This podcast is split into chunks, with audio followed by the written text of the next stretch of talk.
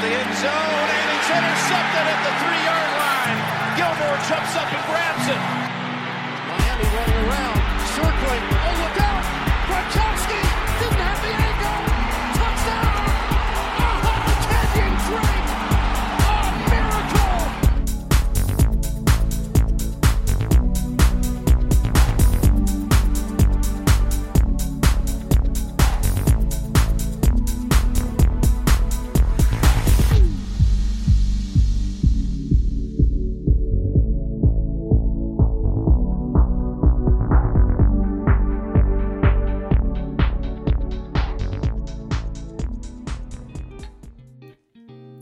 Popolo di Red Flag, ci siamo, siamo arrivati alla Super Bowl Week, episodio numero 61 del podcast, episodio dedicato ovviamente alla preview del Super Bowl. Freschi, freschi, che più freschi non si può, perché registriamo proprio con eh, l'opening night, appena reduci dall'opening night. Eh, allora, dovremo parlare di, di- del Super Bowl, dovremo parlare delle due squadre, di come hanno presentato, diciamo, impostato la, la settimana l'evento eh, con i media e avremo modo anche ovviamente di parlare del eh, Pro Bowl. Un Pro Bowl che è stato purtroppo, diciamo, alterato eh, nella sua natura di festa dalla tragedia che ha toccato Kobe Bryant e la sua famiglia. E, um, un Pro Bowl che doveva essere una festa che invece è stato per ESPN un continuo aggiornamento delle, delle notizie eh, che arrivavano dalla, dalla California. Volevo dedicare eh, due minuti un pensiero a quello che è successo perché siamo reduci dal Pro Bowl, ma siamo anche reduci dal, dal um, Senior Bowl, siamo reduci da uh, un periodo che avvia il percorso, il passaggio di molti giovani dal, dal college al professionismo e una costante uh, del Senior Bowl, uh, una costante di quelli che sono stati gli allenamenti, le interviste provenienti da, da, dall'Alabama, eh, sede del Senior Bowl, una delle costanti è stato Kobe Bryant. Eh, tanti, tanti ragazzi nel mondo del, del, football e dello sport in generale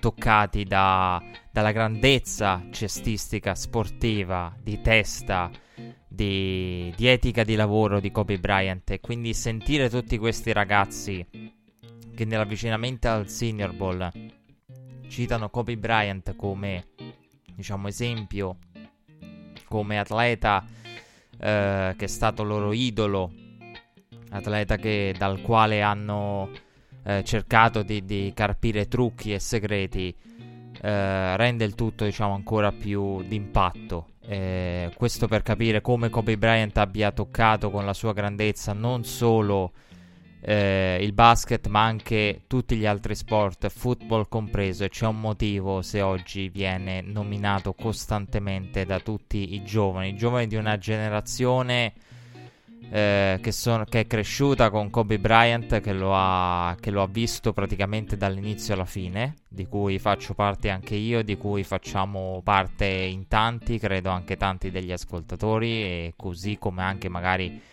quelli di una generazione precedente che hanno visto Kobe, eh, diciamo, hanno avuto anche loro modo di seguire Kobe Bryant dall'inizio alla fine. Quindi ehm, è un qualcosa che, che, non ti aspetti, è un qualcosa che, che arriva no, come un fulmine a ciel sereno, una notizia del genere. E volevo eh, nella mia riflessione dedicare, eh, raccontarvi come quella che è stata la mia reazione. Perché eh, per capire no, la, quello che è un, un, evento così naturale, così eh, distante dalla consuetudine, così contro no, l'immaginario collettivo degli atleti e dei campioni invincibili che, che non possono morire, o meglio, essendo tutti mortali, prima o poi tutti dobbiamo morire. Però no, l'atleta, il grande personaggio, che sia atleta, che sia anche un artista, perché poi Kobe Bryant aveva raggiunto no, una, una, dimensione anche a uh, fine carriera, no? uh, stava iniziando, intraprendendo un altro percorso da, da, da creatore, da, da, uomo che tocca diciamo, le vite, racconta le storie. E uno se li immagina no, immortali o se se li immagina, diciamo, ne, lo, nel loro termine della vita, se li immagina con una certa età, no, eh, addormentarsi e non svegliarsi, se li immagina, diciamo, no, come chiamati dagli dei eh, che, di cui fanno parte, no, per quasi un'immagine no, mitologica, eh, gli, gli dei che li richiamano nell'Olimpo. E, um, mi viene in mente un'immagine del genere. È una tragedia che, che, che, è rara, è rara per il mondo dell'NBA, che non ha eh, nessuno dei grandi del passato, a, a eccezione di Wilt, morti eh, in giovane età. Quindi eh, un qualcosa di totalmente inedito. E quando io eh, ho preso la notizia eh, tramite amici, come molte delle persone eh, che probabilmente ci stanno ascoltando hanno appreso la notizia tramite altri, quindi già il che fa capire no, la grandezza della, della notizia. Una notizia che ti arriva no, da, da, da, altri sms, hai visto cosa è successo? No, cosa è successo? E quando ho ricevuto la notizia da amici, eh, la, la, prima cosa che sono andato, sono andato subito a cercare la notizia e ho letto, no? Eh, TMZ riporta che e la cosa che mi ha colpito di più della mia reazione è che la mia reazione è stata eh, cercare in tutto quello che l'esperienza, no, la professione, gli anni mi hanno dato, tutte, cercare, scavare in tutte quelle che sono, diciamo, le mie conoscenze, le mie esperienze per cercare di negare ciò che mi veniva detto e ho cominciato dentro di me a pensare alla vicenda Carimant, eh, dove mh, TMZ, ora non è che voglio, non ce l'ho con TMZ, anzi, dove TMZ ottenne le cassette prima ancora della, della polizia, quindi no, ho cominciato a pensare, ma stiamo parlando di una testata scandalistica da, dal modus operandi più che discutibile, eh, non certo i più etici di questo mondo. E, quindi mi ha colpito perché il primo impatto è stato no, cercare, scavare, cercare in tutti i modi di dire non può essere. Non, quando si dice non, non, è possibile, non può essere. E, e, e, mi piaceva raccontare questo per far capire no, come il processo mentale. Eh, nel, nel, nel, mio caso personale mi abbia portato no, a cercare tutte le ragioni in modo razionale di, di, di negare la, la, la, la verità, l'esistenza di, di, una, di una notizia così, così tragica e così scioccante. E, e poi eh, per un attimo no, ho riflettuto, ho detto dentro di me, poi a posteriori ho pensato non, non può essere una cosa inventata per quanto si può discutere no, dell'etica eh, di, di, di, una TMZ, nessuno si permetterebbe mai di, di, di, di inventare di sana pianta una cosa del genere. Quindi questo no, a mente lucida, però nel, nell'immediato la mia reazione è stata cercare in tutto quello che conosco e ho vissuto un qualcosa no, razionalmente che mi permettesse di dire no, non può essere vero. E, e poi, vabbè, eh, immagino come molti di voi la, il dolore e la preoccupazione per il crescente sviluppo no, delle, delle, notizie che hanno parlato prima. De, parlavano di un coinvolgimento delle figlie, della moglie e poi insomma abbiamo scoperto che è coinvolta la, la, la figlia tredicenne oltre, oltre Kobe Bryant. Quindi ecco, volevo, volevo, dedicare questo pensiero a un, a un atleta che ha segnato, eh, che ha ispirato tanti, tanti giovani e, ed è stata un, un'esperienza che, che, per me è incredibile eh, dal punto di vista emotivo forte perché è veramente una di quelle esperienze che quasi sembra retorica e l'hanno detto in tanti però quasi come se fosse no, un amico un familiare e, e, credo per un atleta una reazione del genere, poi oltretutto avendo seguito la pallacanestro italiana ai tempi, avendo sperato di vedere anche a un certo punto quando c'era no, il sogno del chissà se c'è il lockout, chissà se Kobe viene in Italia. No, nell'aver sperato di vedere un personaggio del genere nel basket italiano, quindi ehm, un impatto emotivo molto forte che, che, che, nessun atleta o nessun personaggio famoso credo di, mi abbia portato no, a un a uno shock del genere, tant'è che ho spento il Pro Bowl e ho detto non sono dell'umore di vedere il Pro Bowl e l'ho rivisto qualche ora dopo. Ehm, qualche ora dopo, co- co- con più calma, dopo aver metabolizzato, diciamo, a caldo la, la notizia de- de- dell'incidente accorso a, a, Kobe Bryant. E, e veramente non, non, mi è mai capitato per un atleta. E, ehm, no, non con questo impatto. Eh, mi è capitato quest'estate di, di, vivere una cosa simile con Antoine Hubert perché eh, però nel caso di Hubert c'era una personalizzazione, una, una, una, una volontà di medesimarsi no, quasi nel, nel, in questo ragazzo perché quello che mi scioccò poi no, de, de, del della morte di, di Antoine Hubert è che io il giorno stesso, poche ore prima, io che non guardo mai le gare no, della Formula 2 in diretta, quindi anche lì ho avuto la notizia tramite altri mi hanno detto: Ma hai visto cosa è successo in Formula 2? Perché le guardo sempre dopo. Poche ore prima stavo ehm, guardando, no, scegliendo il casco da comprare.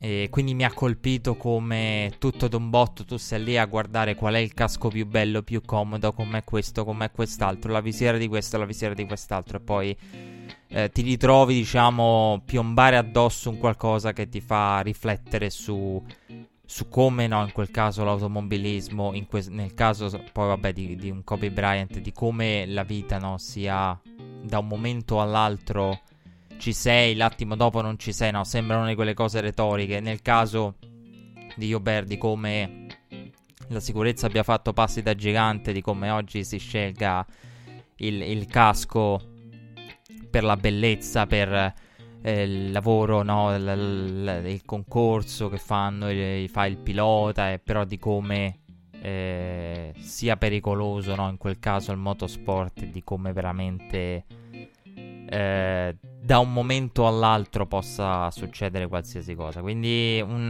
un'esperienza che difficilmente dimenticherò. Ecco, volevo dedicare questo pensiero. E, mm, quindi un Pro Bowl mm, che non è stato una festa proprio per, per la terribile notizia. Che dire, eh, l'opening night si è conclusa, l'opening night eh, è stata eh, contraddistinta dalla, dalla personalità, eh, sentivano che commentavano quelli di NFL Network, sono uscite le personalità dei vari giocatori, effettivamente sono uscite le personalità dei giocatori e credo che siano due squadre che non, eh, non reprimano la propria personalità, le proprie individualità. Questa è una costante sia di, di, di, di San Francisco che, che, che, di Kansas City.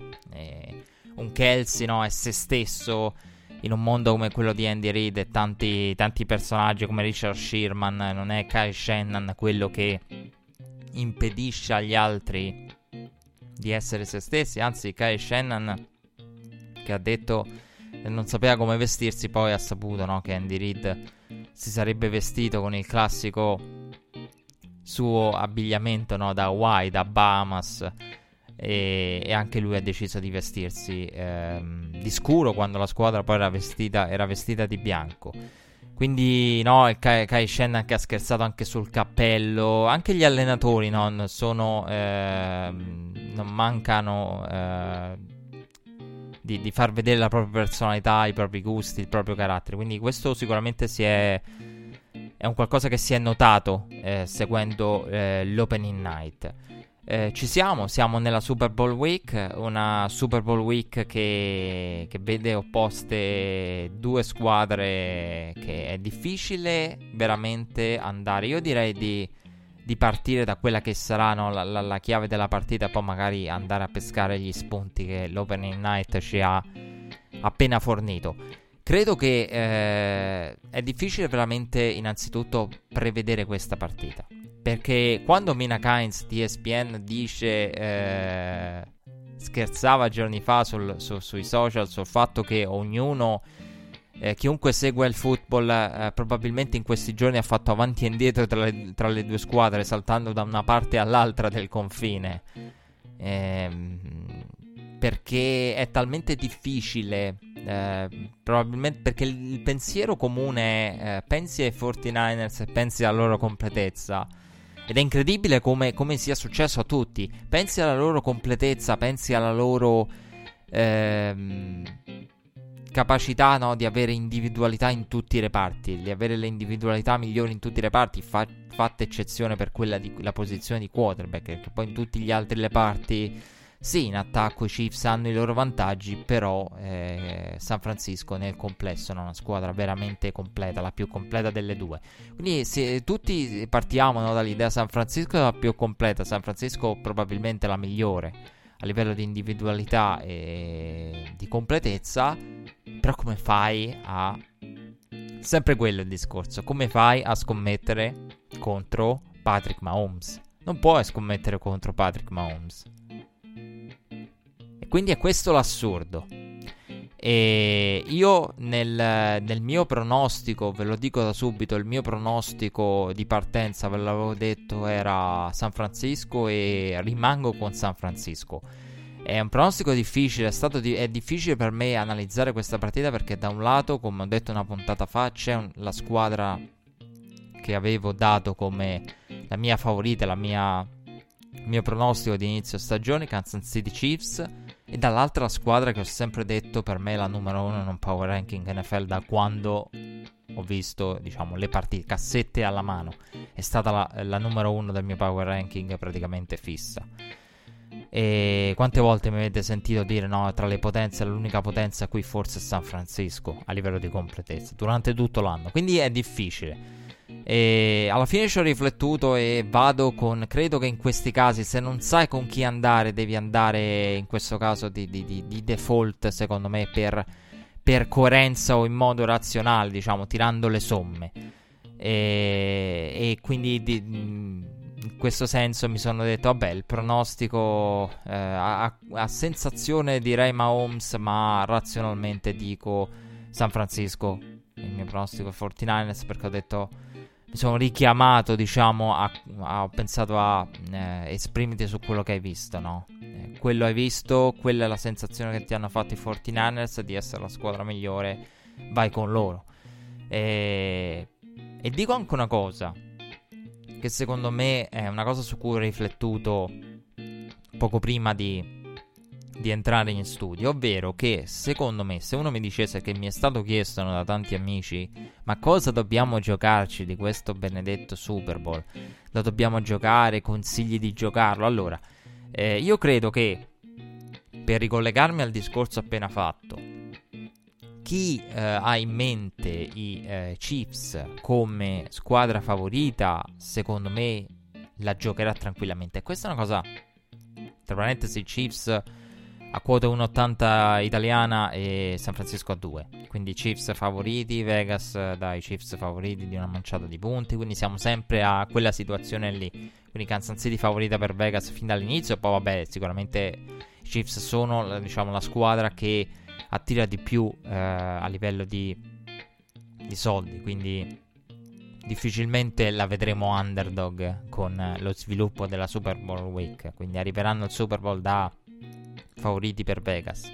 Quindi io credo che chi eh, crede nei Kansas City Chiefs è in grado di giocare i Chiefs con totale serenità chi invece, come me, eh, ha come pronostico San Francisco, io sono sicuro che molta gente che, che crede in San Francisco non, non, giocherà a San Francisco. Perché è una di quelle situazioni in cui se hai Kansas City Chiefs è perché eh, credi in Patrick Mahomes, credi nell'esploit di Patrick Mahomes a coronare quella che già eh, Pro Football Focus no? cita come la più grande run di un quarterback al quale mancherebbe l'anello finale in tutti i sensi, no? L'anello finale. mancherebbe eh, l'ultimo tassello, la ciliegina sulla torta e, e, secondo me c'è. Poi è chiaro, manca una partita, eh, quindi finora si tratterebbe di una delle più grandi run. Io sono d'accordo su questo. E, ehm, nonostante di, di, grandi run si, siano viste, perché Pro Football Focus sta nella top 5 oltre a Mahomes, quindi diciamo Mahomes è nella top 5 e con una run in caso di grande partita al Super Bowl secondo me potremmo entrare in una serie di, di seria discussione su, su, se sia o meno la più grande run. Qualora dovesse fare diciamo continuare quel copione lì che è una cosa grossa eh. Cioè non è che stiamo dicendo così una, una cosa ordinaria. Quindi, se dovesse fare una prestazione alla Mahomes, eh, potremmo entrare in quel discorso in senso assoluto, oltre che top 5, come ha fatto invece Pro Football Focus. Cioè, sono tante state tante di run interessanti. Quella di Tom Brady di due anni fa, eh, nonostante sia terminata con, con, il Super Bowl perso, che, che, è la migliore, diciamo, run di un quarterback perdente al Super Bowl eh, per ovvi motivi, no? alla losing effort eh, migliore in Super Bowl Tom Brady, nel bene o nel male. Contro Nick Foles, un altro, una run notevole.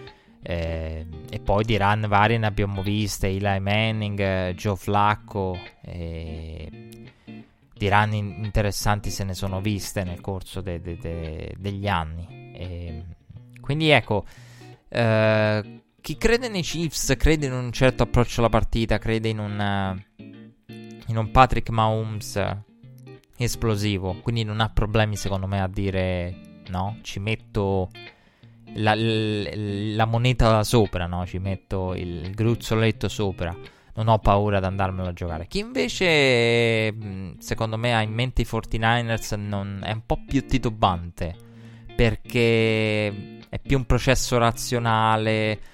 E, ehm, è meno, meno, meno, distinto, meno di, di, di, di, sensazione, meno. Mentre secondo me chi viene con l'idea no, del Mahomes eh, farà una partita alla Mahomes, non, non, non, se pensi questo, diciamo, se parti con i Chiefs non temi i 49ers, mentre chi parte col pronostico di San Francisco teme senza dubbio Patrick Mahomes. Però veramente siamo lì è una, una, pensare a una squadra e pensare all'altra continuamente. Eh, per quanto riguarda le chiavi della partita, io mi aspetto la chiave della partita, ovviamente la pass rush dei 49ers. È, è scontato, veramente scontato. Ah, e poi un'altra cosa, adesso ci stavo pensando.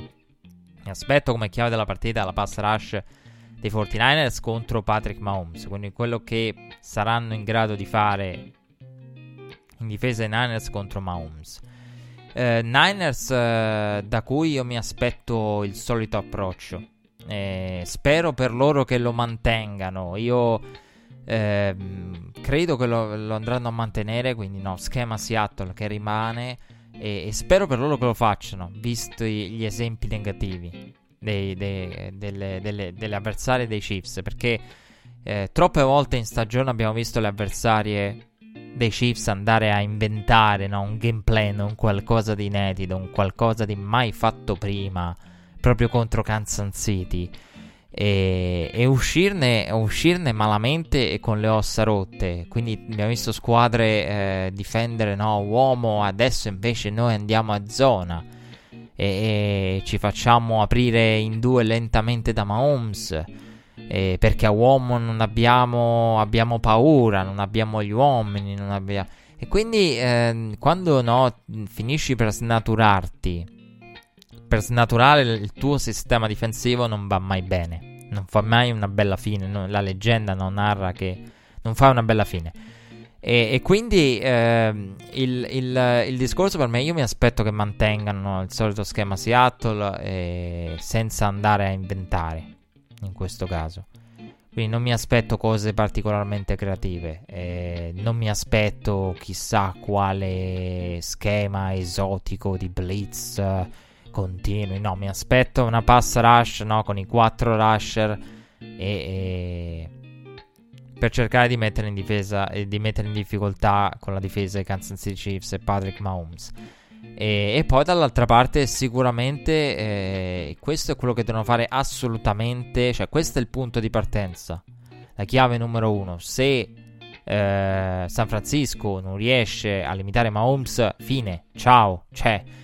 Eh, I 49ers, per quanto uno possa voler bene ai 49ers, all'attacco dei 49ers, e, e io ne voglio all'attacco dei 49ers che Shannon, hanno tenuto il passo eh, con i Saints in quello shootout.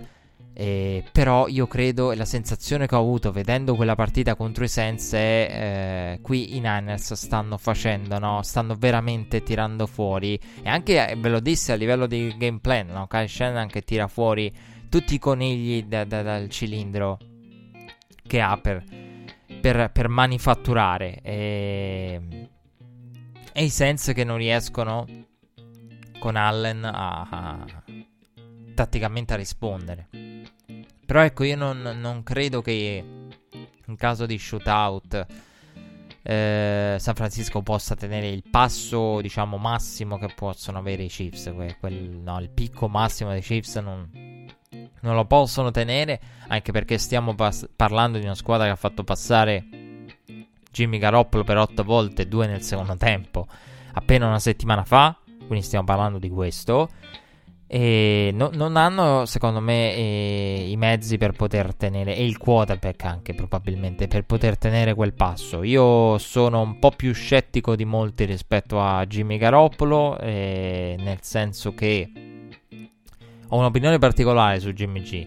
Ve l'ho detto, eh, visivamente a me in molti casi non è piaciuto, però poi va a vedere, eh, ha eh, fatto il proprio dovere, no? Questa è stata un po' la, la costante. Eh, che poi no, questa puntata mette insieme un po' quello che abbiamo detto durante tutto l'anno. La costante è stata, no, spesso mi avete sentito dire. Ah, Jimmy G non mi è piaciuto, ho rischiato di essere intercettato qua, di là, eh, però, però l'ha portata a casa. Oh, in un modo o nell'altro la porta a casa. Vi feci questo discorso al termine del, della partita con Seattle, la prima delle due. Quindi, eh, e quello un po' è stato l'emblema della stagione di Jimmy Garoppolo. Eh, non, non, non, particolarmente esaltanti in alcuni momenti, ma bravo e fortunato, non in grado gli altri di approfittarne. Perché Garoppolo veramente quelle, quel paio di situazioni a partita in cui eh, sembra intenzionato a, rega- a, regalare palla agli avversari, eh, ci son, ci, c'è sempre. Dion Sanders durante l'opening night ha fatto una battuta, aveva noi defensive back eh, leader del, del, delle, de, de, delle batterie di defensive back delle due squadre, Tyron Matthew da una parte e Richard Sherman dall'altra. E ha chiesto quale con i quarterback. Garoppolo e, e Mahomes ha chiesto ai defensive back no, chi, chi, chi, di loro andrà a intercettare uno de, degli altri due signori qui presenti. Se io dovessi scommettere su, su chi può intercettare chi, Vabbè, nel, nello specifico non è detto. Lì erano Tyron Matthew e Richard Sherman. Però vedo molto più Tyron Matthew che mi intercetta Jimmy Garoppolo di un Patrick Mahomes intercettato da un Richard Sherman. Proprio perché credo che Garoppolo no, possa. Durante tutte le partite abbia mostrato no, la costante dei, dei due tre errori per partita in cui l'altra squadra aveva veramente le mani sul pallone in molti casi, in senso proprio letterale, le mani sul pallone per, per poter punire San Francisco e, e non l'ha fatto. Quindi la chiave della partita è quella di partenza. Limitare Mahomes e, e poi eh, perché non credo che con un Mahomes esplosivo i Niners abbiano i mezzi per, per, per tenere il passo. E, e, poi diciamo i Niners devono comunque produrre a livello offensivo in ogni caso secondo me perché io non me l'aspetto a bassi punteggi non mi aspetto niente di, di epico di storico di, a livello di punteggi totali perché i Super Bowl sono, sono diciamo tendenzialmente molto più ehm, in molti casi anche bloccati, quindi vedremo secondo me un approccio abbastanza eh, improntato alla corsa da parte di San Francisco, il che comunque toglierà tempo no, al primo tempo a livello di cronometro, accorcerà sicuramente il primo quarto e mezzo della partita, perché sicuramente l'approccio di San Francisco sarà quello, qui non mi aspetto una partita che pronti via e siamo 21 a 14 dopo 10 minuti. No, non mi aspetto una roba del genere. Non mi aspetto di vedere entrambe le squadre a quota 40 punti. La vedo nei 30. La vedo realisticamente nei 30. La partita. Mi è piaciuta tantissimo e la volevo eh, condividere con voi perché è una cosa che sto pensando da giorni e sono contento no, che, che, eh, di averla sentita. E io sono d'accordo con, con oggi eh, sentivo al volo eh, Chris Sims che diceva a parte scherzi questa partita può finire in un blowout è esattamente quello che, che penso anch'io cioè io me l'aspetto combattuta equilibrata no ve l'ho detto con punteggi né bassi né alti, me li aspetto nei 30 in quello che è eh, quello che le due squadre possono fare, hanno mostrato di poter fare. Però sembra una cosa stupida, ma ci ho pensato anch'io, sono due squadre in cui non è così scontato un Super Bowl equilibrato. Se è equilibrato è spettacolare come Super Bowl e sarà spettacolare. Però non è così scontato perché sono due squadre che, che possono spazzare via l'avversario e spazzare via l'avversario ed è facile immaginarlo. Cioè la cosa assurda di questo Super Bowl è che uno dice ma come lo, lo vai a pronosticare? Questa è proprio una, un'altra costante no, de, dell'avvicinamento a questa settimana che mette d'accordo tutti. Come lo vai a pronosticare? Beh, equilibrato, no? Però poi pensi, però aspetta, il blowout è possibile. Perché te lo immagini? Perché ti immagini una Kansas City che parte con un attacco dominante San Francisco limitata nella corsa, Jimmy G che non ingrana, blowout in favore dei Chiefs. Oppure dall'altra parte, un Mahomes un minimo limitato e che cosa? Kansas City che non riesce difensivamente a fermare eh, la corsa dei 49ers. E quindi no, ti, ti immagini i 49ers in controllo del cronometro, in controllo del pallone, che trovano magari il break difensivo ed ecco lì che si trovano, che so, con, con, il parzialone di vantaggio iniziale, che è un, stata un'altra costante della stagione 49 sono questi avvii devastanti con, con, tutti esaltati e carichi a mille per il parziale che, che, si sta generando sul tabellone. Quindi, cioè, la cosa assurda è che uno la prevede equilibrata questa partita, ma se va a vedere nel dettaglio e riesce a immaginarsi un blowout sia in una direzione e sia nell'altra, cioè io ce l'ho proprio in testa.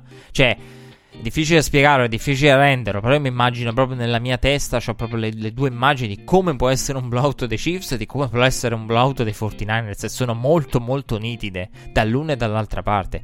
Quindi dico, non è così scontata la partita equilibrata. Cioè ce ne sono state altre di partite che tu dici equilibrate. Quella dell'anno scorso. Cioè se non mi dicesse a confronto, quella dell'anno scorso era una partita che garantiva secondo me l'equilibrio con, eh, perché i Patriots no, non, non, c'era l'esplosività dei Patriots, no, i Patriots erano già nel, nel Tom Brady cercare quelle due o tre giocate no, da, da, da, da, Tom Brady, dall'altra parte Bill Belichick no, contro, contro i grandi attacchi fa sempre bene, quindi un minimo limite Rams. Questo era il discorso dello scorso anno, morale della favola verrà equilibrata, poi è venuta equilibrata ma con punteggi di gran lunga più bassi, diciamo, bassi in maniera storica. Eh, però in questo caso no, si riesce. E non, lì era, era praticamente difficile, se non impossibile, immaginare un, un blowout. Figurarselo in testa. Invece qui è più che, che possibile. Quindi io credo che, che, la chiave ovviamente sia, come detto, la, la difesa di San Francisco contro Patrick Mahomes. E dall'altra parte... Dall'altra parte, Kansas City deve fermare il running game dei 49ers. Io dico una cosa, io è il mo- motivo per cui eh, io de- dico San Francisco 49ers, eh, a parte tutto il discorso di prima che dicevano no, della coerenza e la coerenza di quello che hai visto, eh, non sapendo cosa scegliere tra le due, essendo in un 50-50, vai con quello che, che hai visto, diciamo, con, con quello che le varie riflessioni e i vari spunti ti danno, invece che sulla sensazione. Io ve l'ho detto, io non credo nella difesa dei Chiefs. E, e, non credo. E secondo me l'attacco dei 49ers, il running game dei 49ers è molto più difficile da fermare di quello dei, dei Titans. Perché eh, quello dei 49ers è molto più elaborato. Quello dei 49ers ha una rotazione di running back. Henry è più un questo è quello che faranno. Beh, adesso andate a tirare giù quella bestia che è Henry E invece qui è... preparatevi a una varietà e molteplicità di, di, di tipologie no? di, di, corse e di portatori più che tipologie, no? che lo schema è sempre quello della famiglia Shannon.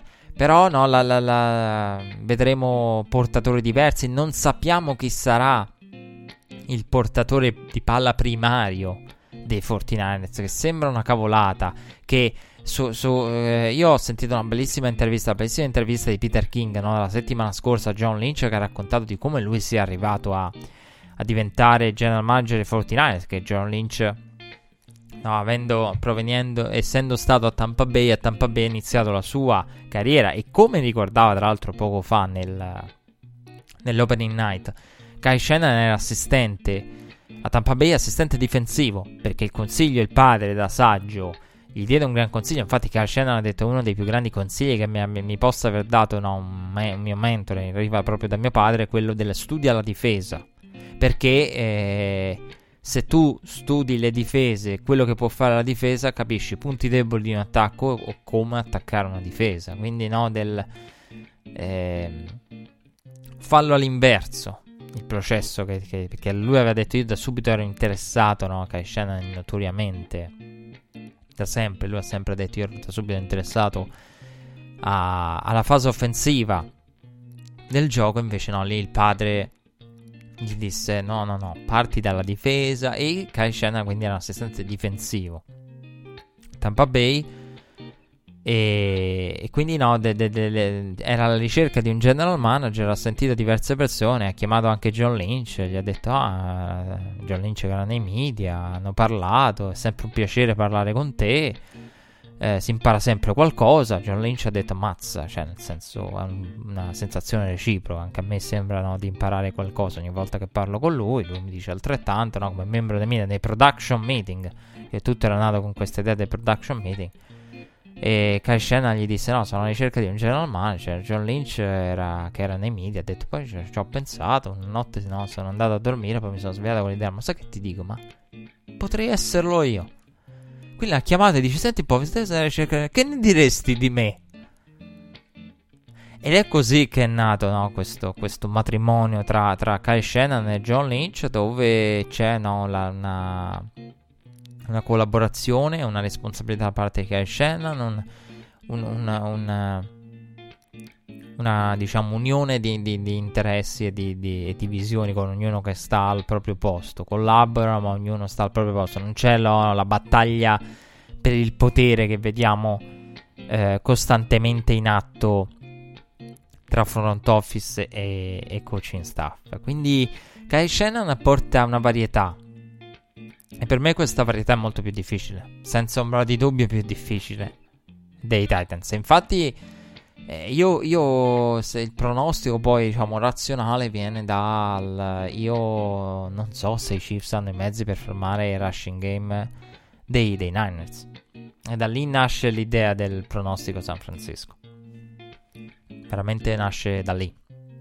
Razionalmente, proprio perché Garoppolo mi lascia qualche dubbio qua e là. E, ehm, e perché no? E ci sono esempi di squadre che sono riuscite a correre contro, contro i Chiefs. E, perché non so se la stagione difensiva dei Chiefs è altrettanto a livello di, di, di talento e di, di, giocatori. Quindi è molto, secondo me, di schemi, di come sono riusciti e per questo bisogna fare complimenti a Spagnolo di come sono riusciti magari anche a coprire secondo me quello che è lo stato de- della difesa Chiefs che non è drammatico come una volta però non la vedo come una difesa eh, rigirata no? a mo' di, di, di calzino a livello anche di talento e quindi questa più o meno sarà la partita e vi ho detto anche no, dei, dei, dei possibili sviluppi, del, degli scenari da, da, non sottovalutare. E dicevo dai Niners, la varietà nello schema, la varietà nei portatori, perché eh, tra i vari scenari, uno dice il Super Bowl MVP, è difficile anche immaginarlo, perché in caso, di, in caso di, in casa Chiefs eh, l'MVP del Super Bowl è naturale, ovvio, è Patrick Mahomes. Per me se i Chiefs vincono è Patrick Mahomes, io non riesco a vedere un Kelsey o un, perché comunque se fa una grande partita Kelsey mi viene in mente no, Mahomes che, che lo trova in ogni modo ed è inarrestabile e, ehm, o anche un Tyreek Hill no, che fa la grande giocata e accum- accumula yard magari con qualche mh, serie di big play. Eh, non lo riesco a vedere anche perché Mahomes ha avuto durante tutta la Super Bowl Week cioè Super Bowl Week che inizia adesso però durante tutto l'avvicinamento alla Super Bowl Week una una, una, un'approvazione, un'esaltazione da parte de, dei media talmente grande che eh, io credo che siamo tutti quanti in uno stato in cui, e credo ne facciano parte anche poi i votanti potenzialmente dell'MVP di Patrick Mahomes, che alla fine dove c'è un voto è anche la narrativa, e anche e soprattutto la narrativa. Quindi no, mi immagino, uno mi dice ma Secondo te potrebbe essere Kelsey l'MVP del Super in caso di vittoria Chiefs? Ma Kelsey che accumula ricezioni, però tutti a quel punto guarderebbero, ah, però quanti passaggi di Mahomes. Verrebbe, no? Da guardare a Patrick Mahomes. Quindi in ogni caso Mahomes passa e Kelsey riceve, ipoteticamente, o Terry Hill riceve, uno anche abbastanza quotato nelle pro bets è Damian Williams. Diciamo, uno di questi riceve gli occhi si focalizzerebbero sul Mahomes che passa, non su questi che ricevono. Quindi per quello io credo che comunque in ogni caso sarebbe Patrick Mahomes l'MVP dei Chiefs. Nel caso 49ers è difficile perché non sappiamo chi porterà a palla e quanto. Nel senso Coleman dovrebbe attivo e dovrebbe giocare, ma non sappiamo quanto porterà. Tant'è che c'è la, la, la anche una delle pro bets è proprio il numero di portate di Coleman e, e non sappiamo quanto e porterà a palla lui. E Mostert eh, l'abbiamo visto all'opera, non, però non dobbiamo dimenticarci nemmeno di un Breda. E, e, poi ci saranno i ricevitori Dibo Samuel e, ed Emmanuel Sanders. Sicuramente avranno le loro portate, specialmente Dibo Samuel lo, lo riesco a vedere, no? essendo proprio una delle caratteristiche adatte per, per correre e per bloccare visto che anche no, uno dei temi de- dell'Opening Night è stato proprio la, la, capacità di San Francisco di esaltarsi per, per, uh, per, il running game, anche se si è magari ricevitori di ruolo. E la sfida a livello di coaching è una sfida equilibrata, una sfida veramente tra, tra due grandi menti offensive. E una che rappresenta il futuro, anzi, tra una e contro due grandi menti offensive. È uno contro due questa sfida perché Andy Reid è contro Kyle Shannon ma è contro Mike Shannon. È contro Mike Shannon e contro il duo che parlavamo la settimana scorsa dei raccomandati. Tra l'altro, eh, uno diceva le, le, le, mm, di come Mike, Kyle e il percorso è un qualcosa che, che che è raro perché è la prima volta, ne, ne, compreso il basket, compreso anche gli altri sport, dove arrivano padre e figlio all'atto finale eh, come coach. Quindi stiamo parlando di un qualcosa di molto raro e di un qualcosa in cui, diciamo, in un certo senso il football è anche, eh, se uno mi, viene, mi, venisse a dire quali degli sport americani secondo te può portare una cosa del genere, io avrei detto il football per natura, no? Proprio perché si inseriscono i figli, se, se, i figli non diventano giocatori intraprendono subito una carriera da allenatori, e, essendo no, uno staff molto ampio, si riesce a trovare un ruolo per i propri figli. Tutto il discorso per il discorso che facevamo la settimana scorsa avrei detto il football. Quindi Andy Reid sa di essere contro due, sa di essere contro Guy Shannon e sa di essere contro Mike Shannon che continua eh, nell'ombra a studiare le cassette probabilmente in questa fase della sua vita non interessato al ruolo di head coach, non interessato al ruolo di coordinator, ma qua uno può stare a chiacchierare quanto gli pare, che uno dice sì, eh, intanto, intanto Kubiak sostanzialmente eh, sembrava no, uno eh, fuori dal gioco, è rientrato e, ed è pronto a un coinvolgimento in prima persona a tutti gli effetti, quindi eh, mai dire mai su, questo, su queste previsioni perché non sai mai. Però comunque Mike Shannon è contento no, dell'avere il figlio lì. di aiutarlo e quindi Kyle no, non, ha, non, ha, mai fatto mistero del fatto che il padre lo aiuti, che, che eh, tant'è che ha scherzato giorni fa sul fatto no, quale consulente, io non ho bisogno di un consulente offensivo, avendo mio padre è lui il consulente offensivo. Quindi no, di come anche a livello di, di supporto poi a tutti gli effetti eh, il suo braccio destro sia il padre a livello di, di, di gameplay offensivo. È uno che comunque sta lì su delle cassette ed è disposto ad aiutare il figlio. E, e si mette là lì nel, nel laboratorio a, a preparare le, le, miscele no, per il figlio che poi è, è, è, le, le, provette e poi il figlio no, fa lo scienziato pazzo e mischia tutto creando.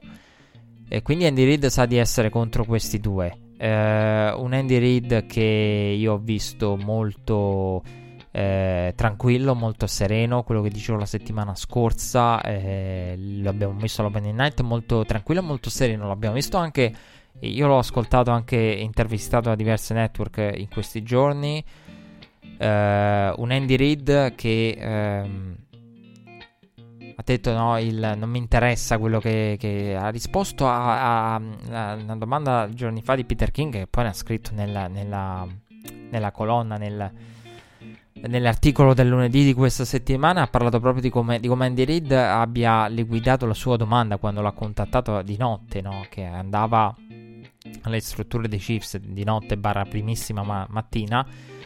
E mm, di come Andy Reid abbia li- liquidato la domanda sul uh, ma sei il sesto più grande a livello di vittorie? Ma questi qua hanno in totale credo 26 o 27 titoli. Gli altri, gli altri 5 tu eh, ne hai 0 con una sola partecipazione al Super Bowl e questa è la, la seconda. Ed Andy Reid ha detto: Ma che ne pensi? Pensi che no, di, di meritare la Fame? Di meritare... Lui ha detto: Guarda, onestamente, cioè, l'ha proprio liquidato come gli stessi dicendo, chiedendo una cosa. Eh, Peter King scriveva no, della, come se gli stessi eh, ponendo una domanda sul tempo. Qui no, no, ma non ti preoccupare, non più. Cioè, così, te la liquida così, no? Eh, Andy Reid. E, ehm, che fa capire di come non sobbisca la pressione. La settimana scorsa vi raccontavo di come i giocatori di Kansas City volessero un, un successo per lui. E l'ho visto molto tranquillo Andy Reid all'opening night e mi ha colpito una cosa dell'opening night e non ho potuto fare a meno di notarla ed è stata la, la serenità di Andy Reid ma anche mi hanno colpito le date. Vi giuro mi hanno colpito le date. Perché ho pensato alla grandezza di Andy Reid, a tutto quello che ha passato, che tra l'altro di cui parlava anche Peter King, la morte del figlio, i problemi di droga eh, del, del, figlio scomparso, dell'altro figlio, e di come no, lui eh, abbia vissuto tutto questo, poi sia stato licenziato poco dopo dagli Eagles, quindi anche la crudeltà del business NFL, di come si sia rimesso in gioco subito. Andy Reid ha detto a Peter King: Guarda, è un qualcosa di cui non potevo fare a meno, mi faceva stare anche bene l'allenare, quindi perché non tornare subito? Poi ogni persona, io dico sempre, reagisce agli eventi no, drammatici, eh, personali, familiari in maniera diversa. C'è chi riesce a focalizzarsi sul lavoro, sullo studio, su, sulla propria attività, eh, se ha un'attività, ehm, e chi magari deve proprio staccare totalmente. Eh, io anzi eh, sono sempre più dell'idea che in questi casi non, bisogna, non, non debba mai giudicare. Eh, non bisogna mai giudicare perché ognuno è libero di fare ciò che vuole. Quindi io quando sento ma quella persona ha avuto questa cosa, ha abbandonato, io lo dico sempre, un discorso che credo no, ho fatto ad amici, a conoscenti una infinità di volte, sento quella persona dire ma quello là è successo questo, ha abbandonato il lavoro e, e se ne aveva bisogno per stare bene... L... È una scelta di cui si pente, ma lo posso capire. Cioè, non, chi sono io per giudicare? Per dirgli no, tu dovevi eh, continuare, dovevi proseguire nel tuo percorso. Ognuno reagisce come vuole, qualunque cosa ti faccia stare bene, se, se, se anche è uno staccare totalmente, se poi no, hai la forza, la volontà per voler ripartire. Eh, quindi un Andy Reid eh, no, che, che, che, diceva il football mi aiuta in questo e mm, la cosa che mi ha colpito sono le date io non ho potuto fare a meno di notarle. È passata un'eternità. Un'eternità, 15 anni, più di 15 anni. Un'eternità sono 15 anni nel football. Cioè, sembra ieri veramente Andy Reid con, con, con gli Eagles. Sembra ieri, visto che no, McNabb lancia la frecciatona a Terrell Owens. Sul Terrell Owens è il problema e non siamo riusciti a fare niente con gli Eagles per colpa sua. E frecciatine e anche no, qualcosa di gente che si toglie i sassolini dalla scarpa. Sembra ieri perché, eh no, la, la, la, ricordiamo a livello di cronaca, l'abbiamo nominato tanto con Andy Reid, ma è passata un'eternità. 15 anni di football, di sport sono un'eternità. Un'eternità. E il che fa effetto, no? Di come, cavolo, un, pensi un grande come Andy Reid, vuoi per un motivo, vuoi per un altro, vuoi per sfortuna, vuoi per responsabilità sue, ritorna al Super dopo 15 anni. È un'eternità. Quindi è un qualcosa che andrà a, a segnare la sua legacy questo Super Bowl. Eh, anche se io credo che Andy Reid arrivi a questo Super Bowl, a parte che con un'esperienza diversa, lui ha raccontato della, di come no, sia cambiato anche tutto. Quindi anche dicevo, no, l'idea del, dell'eternità. Una volta l'opening night del Super Bowl veramente non se la filava nessuno. Cioè, ogni anno sentite questi racconti dei quattro gatti. All'opening night del Super Bowl era così.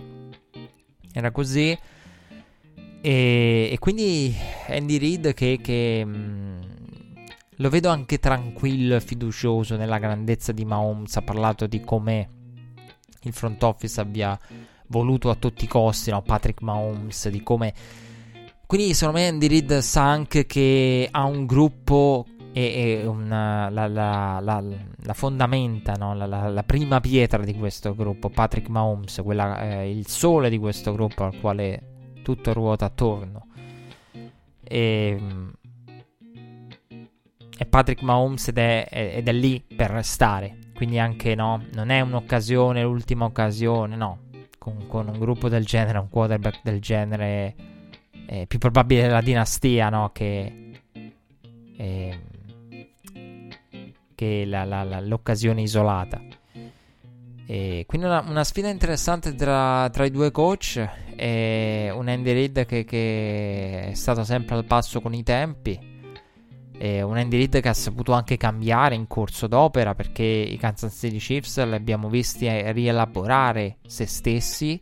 Dopo l'esplosività della scorsa stagione eh, quest'anno sono, sono, partiti con qualche difficoltà, eh, con uh, un, un, attacco che spesso voleva, voleva strafare, e, um, un attacco che cercava sempre la grande giocata e che però in, in molti casi no, ha imparato poi con il tempo a, a prendersi ciò che le difese eh, lasciava, lasciavano. E, e, questa secondo me è la grandezza no, di Andy Reid nel capire do, dobbiamo eh, aggiungere, dobbiamo elaborare, dobbiamo eh, insegnare magari a un Mahomes no, ad avere anche pazienza e, nel, nel, nel, fare le sue giocate.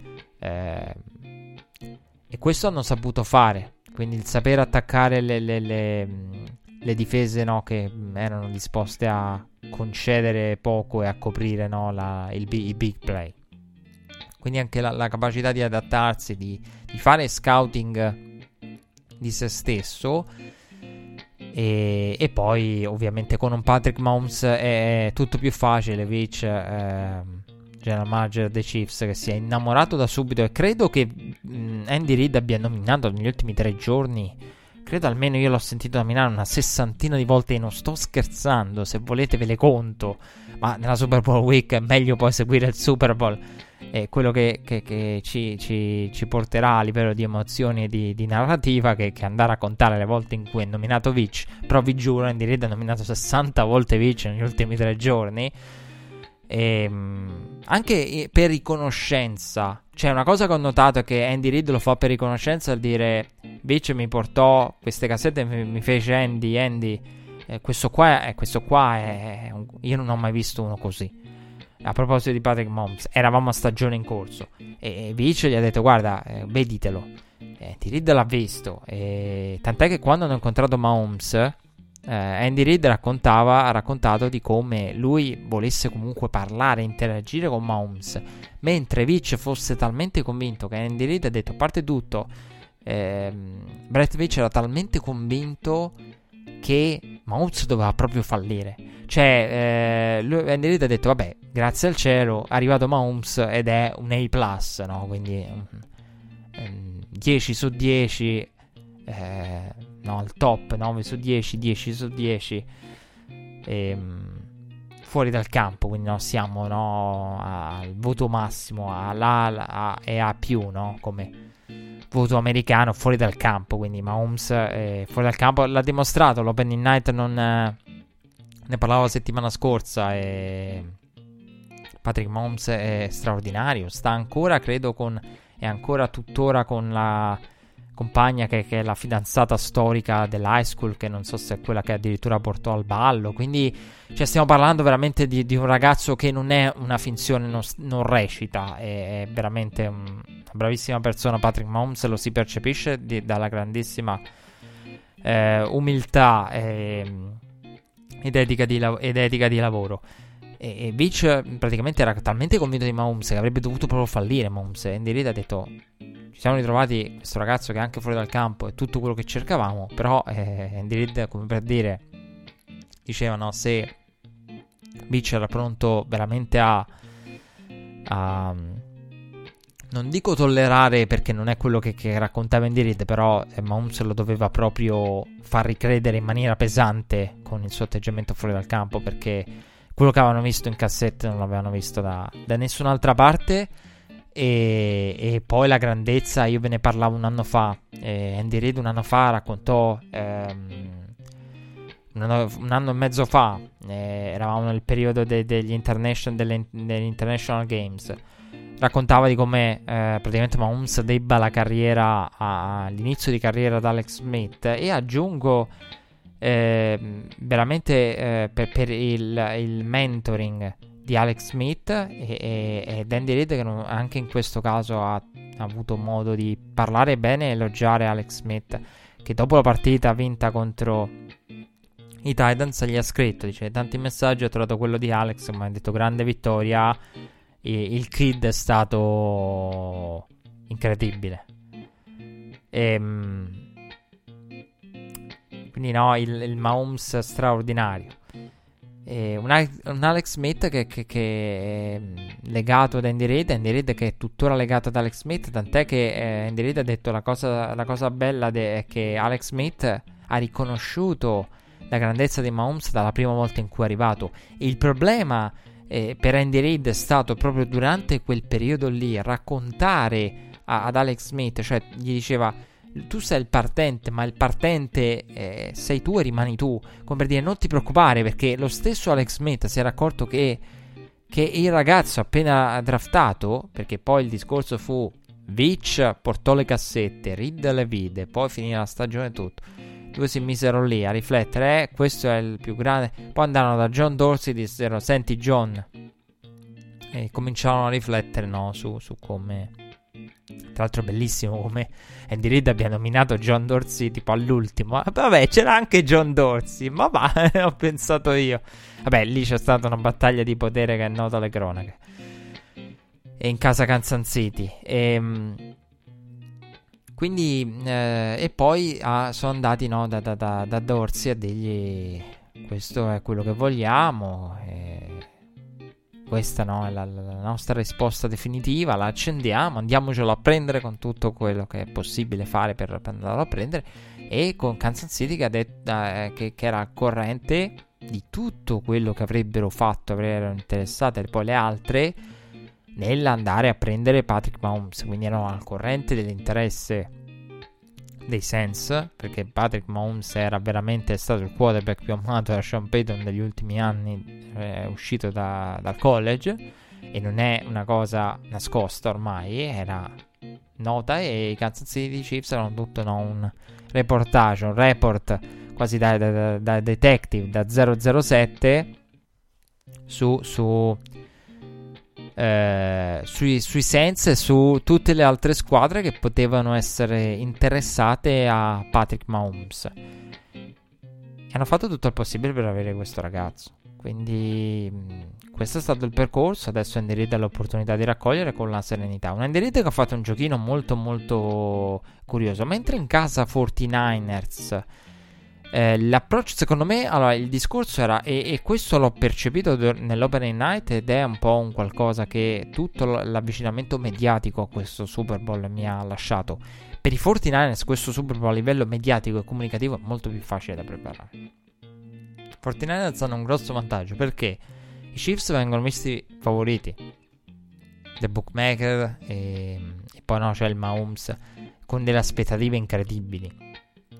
E quindi la tranquillità casa 49ers è chiaro, tutte e due la, hanno la pressione, cioè qui stiamo andando proprio a vedere l'ago nel pagliaio, eh, questo va detto sempre, qui non è... Eh, tutte e due le squadre hanno la pressione, le aspettative, nessuno è, è escluso e va tranquillo e tutta l'attenzione sull'altro, no, non è questo il caso in cui no, c'è la super favorita che può solo perderlo lei. Non è questo. Però ecco, e quindi eh, i 49ers, per i 49ers era, era, più facile. Infatti, quelli che hanno dovuto. Io ho visto più giochi mediatici e comunicativi nell'opening night da parte dei Chiefs. Perché per i Chiefs era difficile, difficile. Io non sto scherzando. È difficile contenere le aspettative. Infatti, un giochino che sta facendo da giorni Andy Reid, e io non so se basti questo giochino, è quello di diminuire la pressione, diminuire, eh, bloccare quantomeno, perché diminuire non la puoi più diminuire secondo me al punto in cui siamo, ma bloccare le, l'escalation di aspettative di considerazioni che, che, sta ricevendo Patrick Mahomes. Sono, alcune sono eccessive, dettate dal momento, per, per no, urlarla più clamorosa dell'altro. Però la maggior parte sono, diciamo, sostenute da, da, da convinz- dette con convinzione. Infatti, una cosa che ho notato nella dichiarazione che in assoluto mi ha colpito di più dell'opening night di queste serie di avvicinamenti al Super Bowl è proprio la eh, Andy Reid che dice anche loro hanno un grande quarterback. Io, io dentro di me ho pensato fermo, fermo Andy. Ho capito quello che stai facendo. No. Jimmy, non lo stesso, se sono giovani, eh, possono fare grandi cose. Ha detto faranno grandi cose. Io dentro di me pensavo fermo Andy, ho capito quello che vuoi fare. Con tutto il rispetto e l'amore per Jimmy G, nostro tra virgolette nazionale non sono sullo stesso piano, Andy. Ho capito il giochino. Però, a parte scherzi, il giochino di Andy Reid che mi aspettavo e che ho visto perché eh, Mahomes ha veramente delle aspettative addosso enormi. Enormi. Io, io credo che questo Super Bowl, eh, se dovesse andare ai Chiefs, eh, per Mahomes sarebbe tanto. Perché veramente i media americani lo stanno accostando ai grandi, ai grandi dello sport in assoluto. Stiamo parlando di un ragazzo che ha il secondo anno. Sta concludendo la propria seconda, poi a livello pratico, stagione da partente. Seconda. Cioè, vengono già scomodati Michael Jordan. E non è il paragone di Deshaun Watson e di Double Sweeney con Michael Jordan. Cioè, cerchiamo di capire anche questo. Il Double Sweeney che dice sostanzialmente ve lo traduco. Diciamo, Watson ha questi momenti giordaneschi, no? queste giocate in cui non lo ferma nessuno. Ma qui stiamo parlando proprio di Michael Jordan inteso come può diventare no? il Michael Jordan del football. Cioè, sostanzialmente i media americani stanno arrivando a dire questo. E l'hanno detto in molti casi. E in molti casi è detto come vi ho menzionato poco fa per urlarla più del rivale no? a livello di comunicazione. Ma in molti casi c'è chi ci crede. E ehm, io credo che sia presto, però dico anche una cosa. Questo ragazzo è, ha avuto un inizio di carriera, un talento da subito che, che è unico. Unico proprio, di un'altra categoria proprio. Cioè io eh, sentivo Brett Favre che raccontava in un podcast, ospite in una radio, l'ho, l'ho sentita tramite tv, quindi non so dove fosse ospite, diceva, mi rivedo in Patrick Mahomes, vabbè, solita storia di Brett Favre, beh, io penso sì, Brett Favre si rivede in Patrick Mahomes, con tutto rispetto, io di, cioè di, di, in Mahomes vedo molto di Favre, in Favre, rivisto poche settimane fa alcune partite di Favre, io non, non rivedo niente di, di Mahomes inteso come quello che può fare Mahomes oltre Favre. Cioè, volendo fare un gioco no, come i sottoinsiemi, eh, Mahomes contiene Favre, eh, ma Favre non contiene tutto il resto di Mahomes. Perché quindi, secondo me, siamo a livello di talento grezzo. Cioè, siamo a questi livelli. Però veramente siamo alla seconda stagione. Io, io non, non, ricordo. Cioè, qui veramente si è creata un'aspettativa su questo ragazzo enorme, enorme. Io non. Veramente non so, non so come faccia e, e, lo vedremo in campo quella che sarà poi no, la, l'ultima reazione, no? Quello che sarà la reazione di, di Mahomes a tutti gli effetti la vedremo in campo. Però io ho veramente una, una, un'attesa e soprattutto una responsabilizzazione di una sola persona così grande. Bisogna veramente andare a scomodare LeBron. Cioè, qui è Patrick Mahomes che deve, che deve fare, che deve portare il titolo ai Chiefs. Cioè, come il LeBron. La squadra di LeBron. Cioè, siamo a quei livelli, no? Come l'individuo che si deve elevare e portare i suoi alla vittoria e tutti si aspettano da lui che faccia questo e tutto il resto è un fallimento. Cioè, siamo secondo me qualcosa che io eh, negli ultimi anni ho visto solo a proposito di LeBron James. Eh, non siamo a livelli di LeBron perché LeBron è quello dove ti metto la, le aspettative no, vogliono addirittura un LeBron capace di vincere ovunque, sempre, comunque, a qualunque età. Cioè, LeBron è un'altra cosa. LeBron è l'hype personificata. Cioè, LeBron ha, hype, ha avuto un hype e un'aspettative nel momento in cui, no, da, da, da, da fine high school e poi eh, nessuno ha avuto e probabilmente nessuno avrà. Cioè, nel senso, un, adesso abbiamo visto l'esordio di Zion, però per capire. Eh, come, come, com, come, atto finale, cioè ci si aspetta il protagonista come ci si aspetta un LeBron, qui ci si aspetta un Patrick Mahomes più che mai. Ed è una cosa che, che con un Brady c'è sempre stata, magari, ma non a questi livelli. Con Tom Brady era una cosa diversa, cioè ti aspetti il Tom Brady clutch, ti aspetti il Tom Brady che faccia il suo giocate. Qui, as- qui l'aspettativa è Mahomes dominante. Holmes dominante e tutto il resto noi. Cioè, queste sono le aspettative che ha questo ragazzo. Sono irreali. Irreali. E vedremo quello che, che farà in campo. E abbiamo parlato tanto dei Chiefs. Eh, per quanto riguarda i Niners, ehm, una squadra veramente ben organizzata, completa, con un grande, grande coach come, come Kyle Shannon e tante grandi individualità. E mi, mi sono piaciute molto le, le, varie storie raccontate, anche eh, questa narrativa di, di, di Kai Shannon del, del, cosa può imparare del, del 28 a 3 della rimonta dei Patriots. Ancora una volta gli è stato chiesto. Probabilmente rimarrà con lui anche in caso di vittoria, cioè una cosa di cui non si libera Kai Shannon. Nonostante abbia spiegato nelle conferenze stampa che quell'episodio lì non è frutto di. frutto anche di esecuzione. Perché eh, Atlanta a un certo punto completa, si riporta in field goal range, nonostante tutto, c'è un sec subito da Matt e poi c'è un holding. Quindi io ricordo ai tempi andai in trasmissione qualche settimana dopo e, e, dissi proprio in radio la stessa cosa, ovvero eh, l'holding lo puoi avere anche su una corsa. Quindi corri o non corri, cioè, l'holding ci può essere su una corsa, la penalità che ti riporta indietro, quella è l'esecuzione. Cioè, la giocata, le, le chiamate di Shannon erano discutibili, però l'esito delle giocate sarebbe stato positivo qualora non ci fossero stati errori di esecuzione. Ed è un qualcosa su cui è tornato anche lui recentemente. E quindi c'è questa narrativa qui. Mi è piaciuta molto la storia di Kittle e del padre che gli scrive le lettere dopo ogni partita. No? Questa storia ispirata al linebacker di Oklahoma eh, poi morto eh, tragicamente, no? il padre gli, gli, scriveva queste lettere, quindi un contatto continuo con la famiglia, questa tradizione che, che è cominciata in casa Kittel. E, ehm, e poi ovviamente la, la, la, capacità di un Bosa di, di essere pronto no, al momento.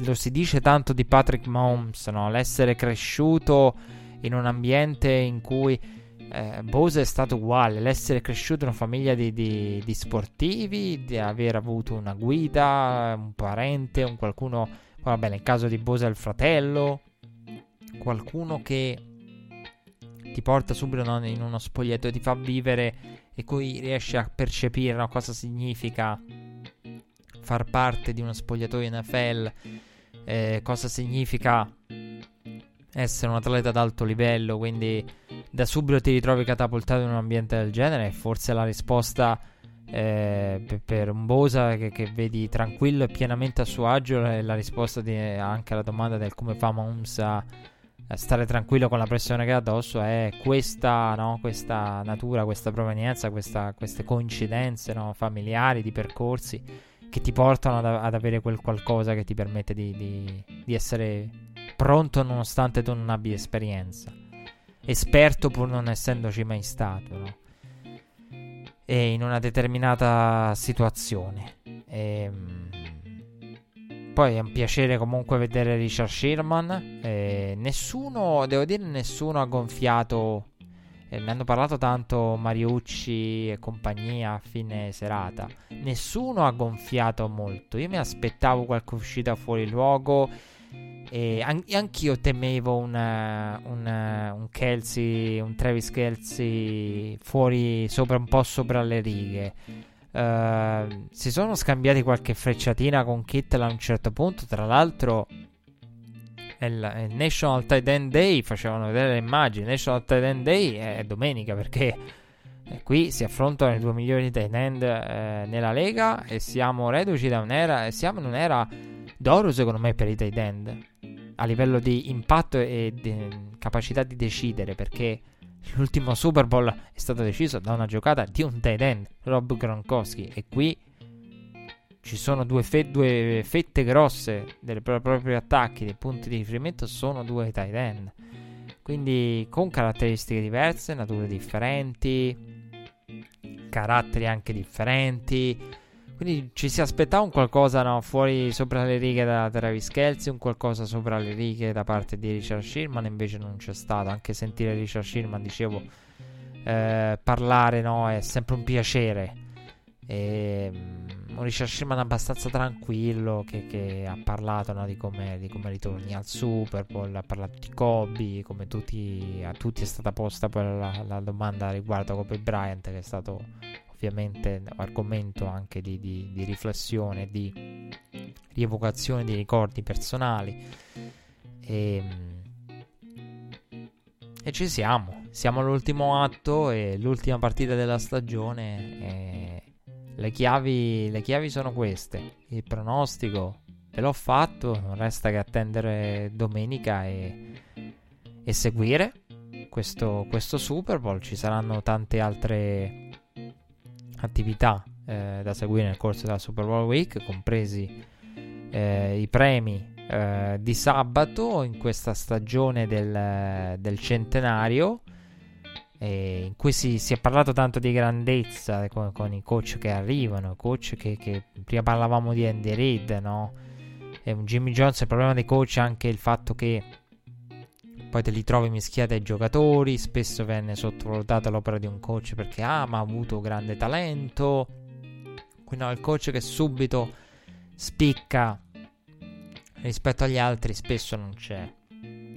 E si è parlato tanto di grandezza, si è parlato tanto di grandezza anche in questi giorni e passiamo no, alla seconda parte de- de- de- del podcast facendo anche un punto per chiudere su tutte le altre eh, notizie del, dal mondo NFL recenti. Si è ritirato, ha annunciato il proprio ritiro Eli Manning. Siamo sorpresi? Assolutamente no, perché egli aveva detto di voler di non voler ricoprire un ruolo da, da backup, un ruolo da backup che non voleva ricoprire. Eli Manning. E come giusto che sia, io ho detto una stagione da mentore per Daniel Jones e poi via. E sarà o meno un Hall of Famer? Questo lo scopriremo quando sarà eleggibile. Secondo me sì. Però Neil Manning che ha già generato un, un bel po' di, di discussione. E mi ha fatto riflettere molto credo un po' tutti noi. Io lo dissi tempo fa a proposito di Len Manning, una grande carriera, un, un personaggio che verrà eh, ricordato per, per, aver fermato due volte i Patriots di Belichick e Brady e credo che sia uno di quei traguardi, questo qui di Eli Manning, che il tempo non farà altro che eh, valorizzare. Quindi non è quella cosa che il tempo verrà, andrà a sminuire, no, il tempo andrà ad ingigantire, il tempo andrà secondo me a valorizzare ancora di più eh, quello che ha fatto il Manning. Quando poi no, realizzeremo che la grandezza dei Patriots, secondo me, della dinastia Patriots, adesso uno è nella fase a caldo, quindi sembra normale averli visti per anni fare certe cose. Poi quando cominciamo a pensare a tipo, ecco, il Super Bowl ci fornisce uno spunto, tra l'altro molto be- bello no, il, il, discorso fatto da, da ai suoi. Eh, siamo qui per il Super Bowl, vogliamo vincere il Super Bowl, il Super Bowl che non abbiamo mai vinto perché fondamentalmente i Chiefs, il successo dei Chiefs è un successo eh, che è definito successo di Super Bowl, ma eh, Super Bowl con, con, la denominazione retroattiva. Quindi al discorso del vogliamo, vogliamo, vincere in nome di Lamaranti, in nome del, no, no, eh, quindi la, la, la, famiglia Ant che vuole ricordare eh, l'Amarant e, e, vuole celebrare la, la ehm, il tutto con, con, un successo. Molto bello il discorso con un owner che parla in prima persona. L'abbiamo visti molto coinvolti tutti i membri della, della famiglia Hunt. Eh, sia nella premiazione, molto, molto emozionati eh, nel, nel uh, sollevare il trofeo in nome di Lamarant. Dicevo, siamo in un'epoca in cui uno vede i Patriots e sembra una normalità, però i Chiefs sono qui dopo praticamente 50 anni. Cioè, stiamo parlando di questo. Quindi per capire quanto sia difficile fare quello che hanno fatto i Patriots, Eli Manning è stato la bestia nera dei Patriots con i Giants. Poi, non è stato sempre e il solo unico protagonista in queste vittorie questo senza ombra di dubbio. Io l'ho detto settimane fa. Quello che penso di Eli Manning, ve, ve, lo rifaccio questo discorso, poi sicuramente ritornerà. Per adesso c'è il ritiro, ovvio farlo. Io credo che quello, allora, io eh, a me non, non, piace sentire, ve lo dico con, con onestà. A me non piace sentire parlare di Eli Manning entra perché è il figlio di Archie e il fratello di Peyton. No, se entra perché è il figlio di Archie e il fratello di Peyton c'è un problema serio. Cioè, co- queste cose, il, il cognome non dovrebbe esistere. Cioè, Eli Manning dovrebbe essere, diciamo, un, un, giocatore che ha ricoperto un ruolo, un numero di maglia per una franchigia. Punto. Il cognome e la parentela non dovrebbe essere in alcun modo fattore. Quindi no, il, questo secondo me non deve essere un fattore. E di, dico a livello di considerazione, eh, non dico a livello di voto, perché poi a livello pratico di voto è praticamente un'elezione politica l'ingresso nell'Hall of Fame. Quindi a livello di consensi di chi sei, è chiaro che il cognome porta consensi, porta a una certa valutazione e visione dei traguardi in carriera di Eli Manning. Però io ve l'ho detto, per me Eli Manning non, non è un ballottaggio su di lui. Io Eli Manning nel, nel, mondo, diciamo, di Kenton lo vedo come un ballottaggio, eh, come un precedente che fa giurisdizione. Ve lo dissi settimane fa, ve lo ripeto ora. Eh, ve lo dissi no, nella fretta di un'analisi della week. Fa giurisdizione. Quindi, no, il giocatore per eccellenza medio, average che è più average, non si può. Record di 50 preciso, 500 preciso, che diciamo nei playoff si trasforma ed è protagonista di alcune delle più grandi run a livello di, di, di post-season. Quindi è un po' un riferimento per tutti coloro che hanno traguardi in post season e magari hanno delle regular season normali. Quindi per me deve essere più un'indicazione del perché sarà anche il precedente. Che uno dirà, ma questo qua non ha fatto. Eh, ma Eli Manning è nella Fame. Quindi no, verrà, verrà citato. Poi, io ve l'ho detto, ci sono giocatori che fanno parte, John Heyman, Troy Aikman, fanno parte di altre ere.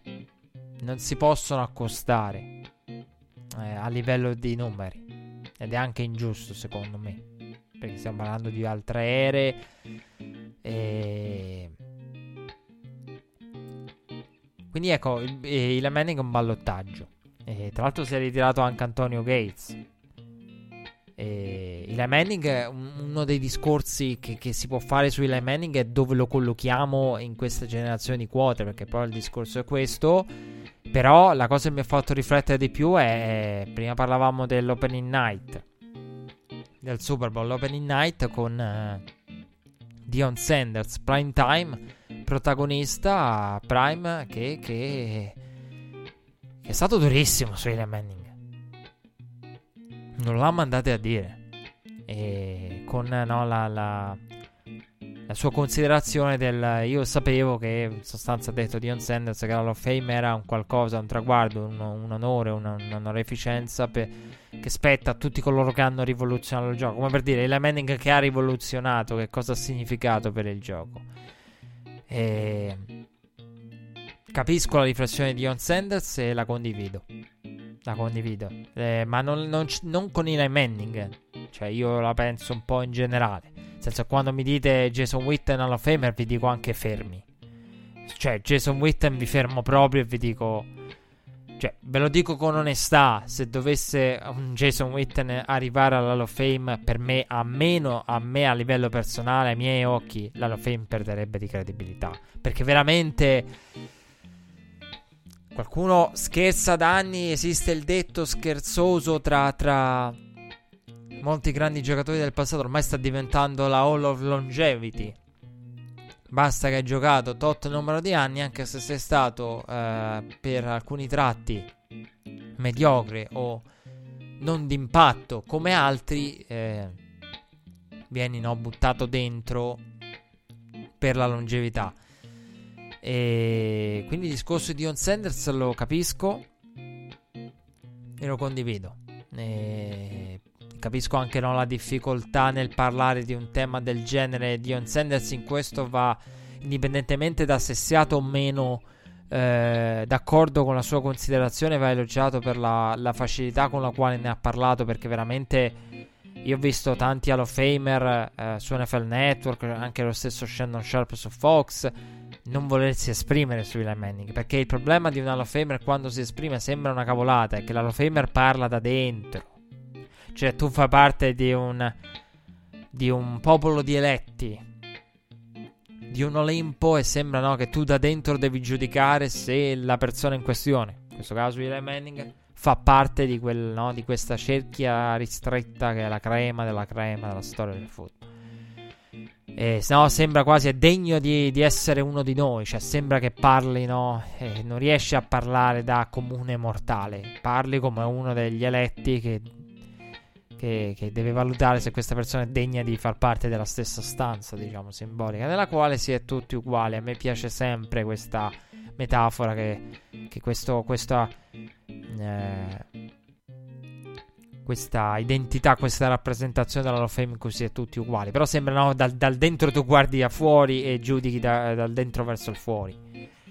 E, ehm, non parli da comune mortale, ma parli dall'Hall of Fame, che è un problema. Però Dion Sanders l'ha detto in modo sincero, lo posso capire, e le, l'ha detto uno degli inattaccabili, cioè uno a cui non gli puoi dire niente perché lui ha rivoluzionato la propria posizione ed è stato il più grande, se non volete il più grande, uno dei più grandi della propria posizione. Quindi Stiamo parlando di una persona che, che è in grado totalmente di parlare. E, però Eli Manning ci lascia, ci lascia tanti ricordi. E ricordi anche secondo me sottovalutati perché Eh, Eli Manning è vero che uno dice sì, David Tyree, l'helmet catch, eh, un qualcosa no, di, di, di, fortunoso, di, di fortunato, caram- carambolesco. Però il lancio per Mario Manningham è il migliore della sua carriera, arriva nel momento più importante, nella partita più importante, quella in cui si conferma, perché il fatto di Eli Manning non è solo ha fatto una run, si è confermato Eli Manning. E quindi niente, siamo avanti con questo processo di ricambio. Drew Brees ha parlato di, di questo Pro Bowl. E ha parlato del processo di, di, di, valutazione che deve fare lui per primo.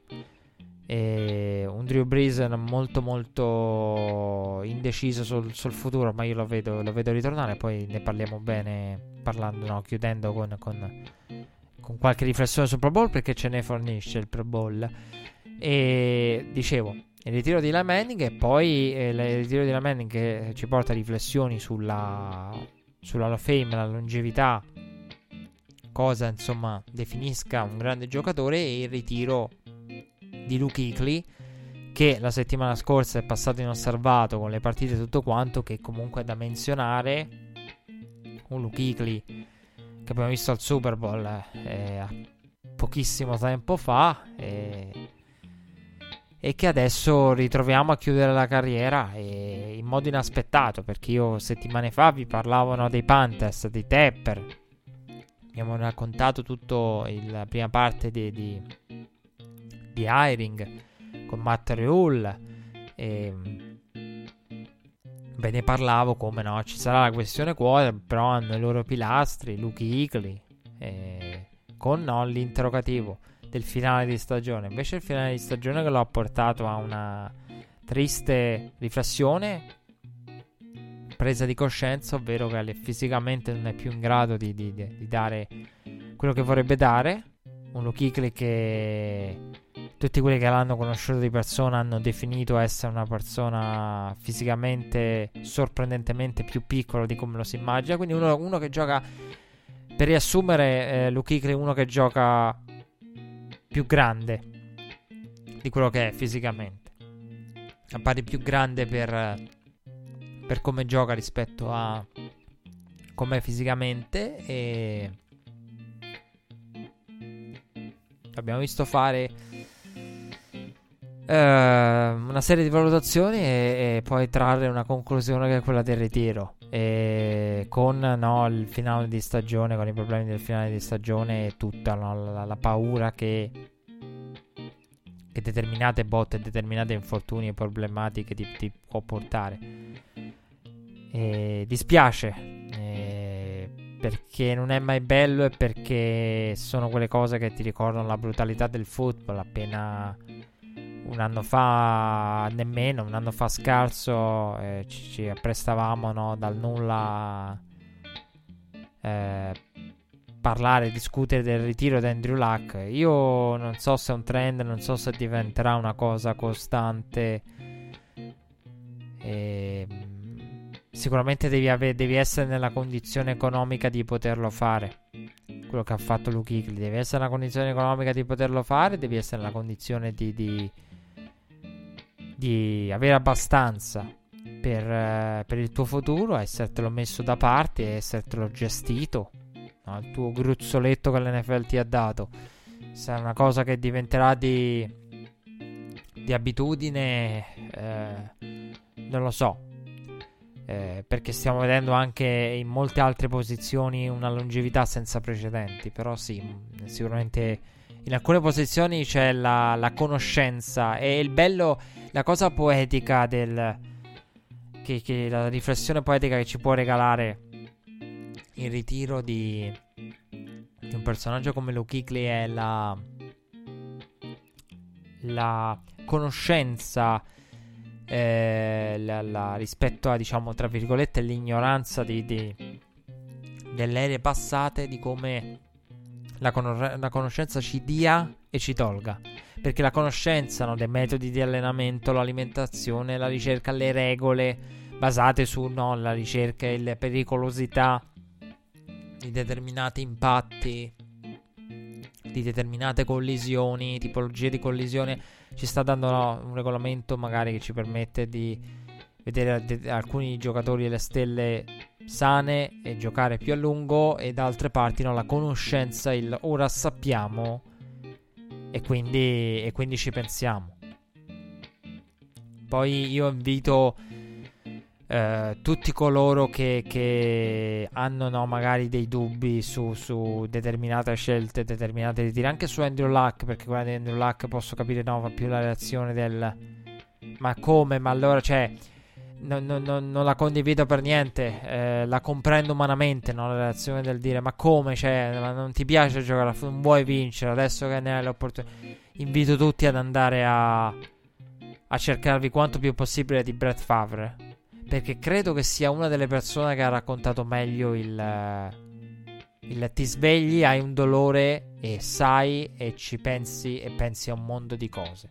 Perché veramente se andate a, a scavare nella mente di Brett Favre e a cercare no, tutti i suoi racconti, eh, le, le, le, sue sensazioni nel momento in cui si, si decide no, di, di, di, aprirsi, di raccontarlo, credo che nessuno lo faccia come lui, di, di impatto così. E, e, ed è una di quelle persone no, che ti, ti, ti, fa riflettere tanto. È una di quelle persone, Brett Favre, che chiunque senta parlare ti viene da chiedergli: no, ma sei sicuro? Torneresti indietro? Te ne sei pentito? Cioè, quando ne parlai. Infatti, in una delle interviste tempo fa, la domanda gliela fecero in diversi. Peter King, che è amico stretto di Beth Favre, hanno, sono stati ospiti eh, l'uno dell'altro a vicenda, hanno anche aneddoti di, di, amicizia personale. La domanda gliel'ha fatta. Mentre, la, mentre, chiunque la penserebbe, no, ascoltando determinati racconti, perché poi nel momento in cui lo vai a intervistare, gli vai a chiedere, ne so, abbiamo visto per, per il recente compleanno, no? Brett Favre che festeggia il, il compleanno, e Brett Favre che racconta e fa riflettere molto. E quindi invito no, a sentir parlare Brett Favre se, se, magari vedete di cattivo occhio determinate scelte non di cattivo occhio però le vedete come un eh, una volta non era così. È la conoscenza ragazzi la conoscenza dà la conoscenza toglie. Abbiamo giocatori più longevi un regolamento migliore un football meno dannoso per chi lo pratica però la conoscenza è anche consapevolezza piena dei rischi la conoscenza che, che, non si ferma mai, una conoscenza che, che, porta a esperimenti, porta a nuovi regolamenti, porta a nuove sperimentazioni e una di queste l'abbiamo vista nel Pro Bowl. Il Pro Bowl è andato in scena domenica ad Orlando e un Pro Bowl che devo dire è stato meglio di tante altre partite. Tanti altri Pro Bowl, veramente è stato godibile il Pro Bowl, devo ammettere e una partita piacevole da guardare. E poi, vabbè, vi ho raccontato a inizio puntata la situazione surreale nella quale si è trovato il Pro Bowl.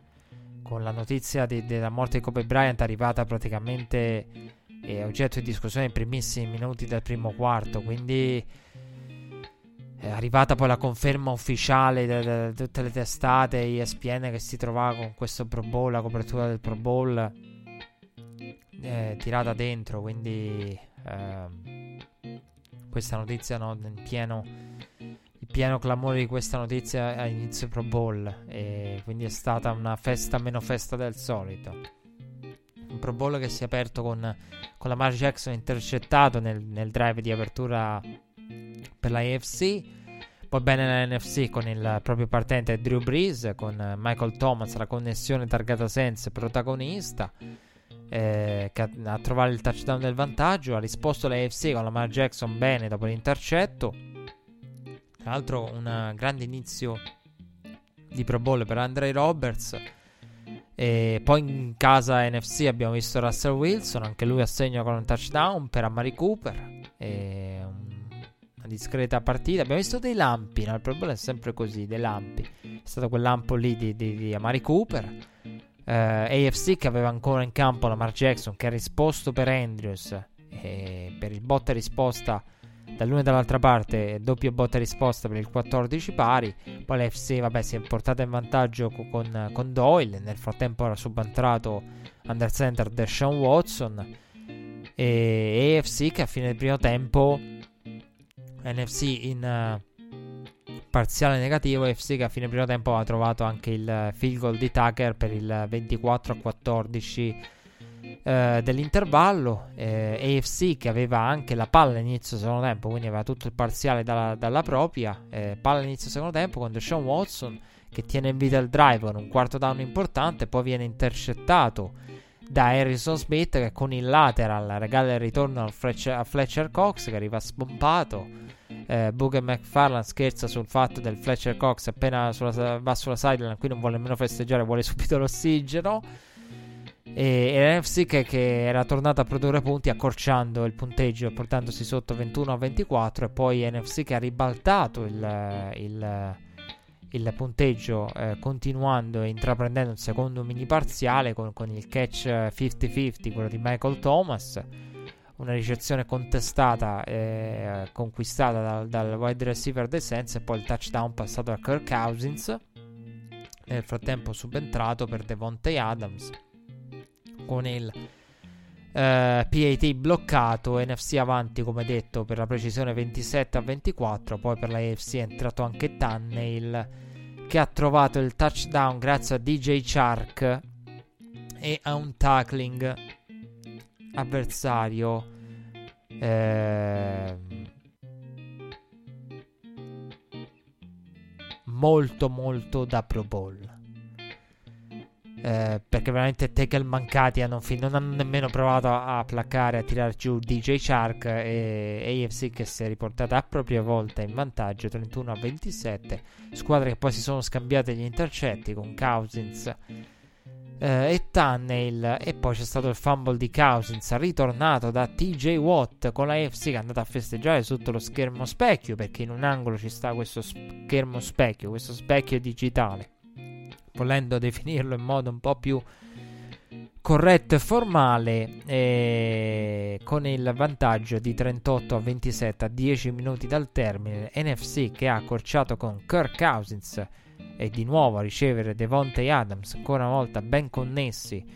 Eh, I due NFC che poi ha provato l'onside kick alternativo, ovvero il quarto e 15 dalla linea delle 25 eh, che si è tramutato nell'intercetto di Earl Thomas e eh, la FC che ha gestito poi il cronometro e vinto la competizione, la partita di esibizione più che altro. Eh, meglio di altri Pro Bowl, devo dire una partita simpatica da vedere. Poi siamo quasi a fine stagione, siamo in, in uno status di astinenza quasi da, da, football, nonostante non siamo ancora in vera e propria astinenza. Cioè, stiamo della serie.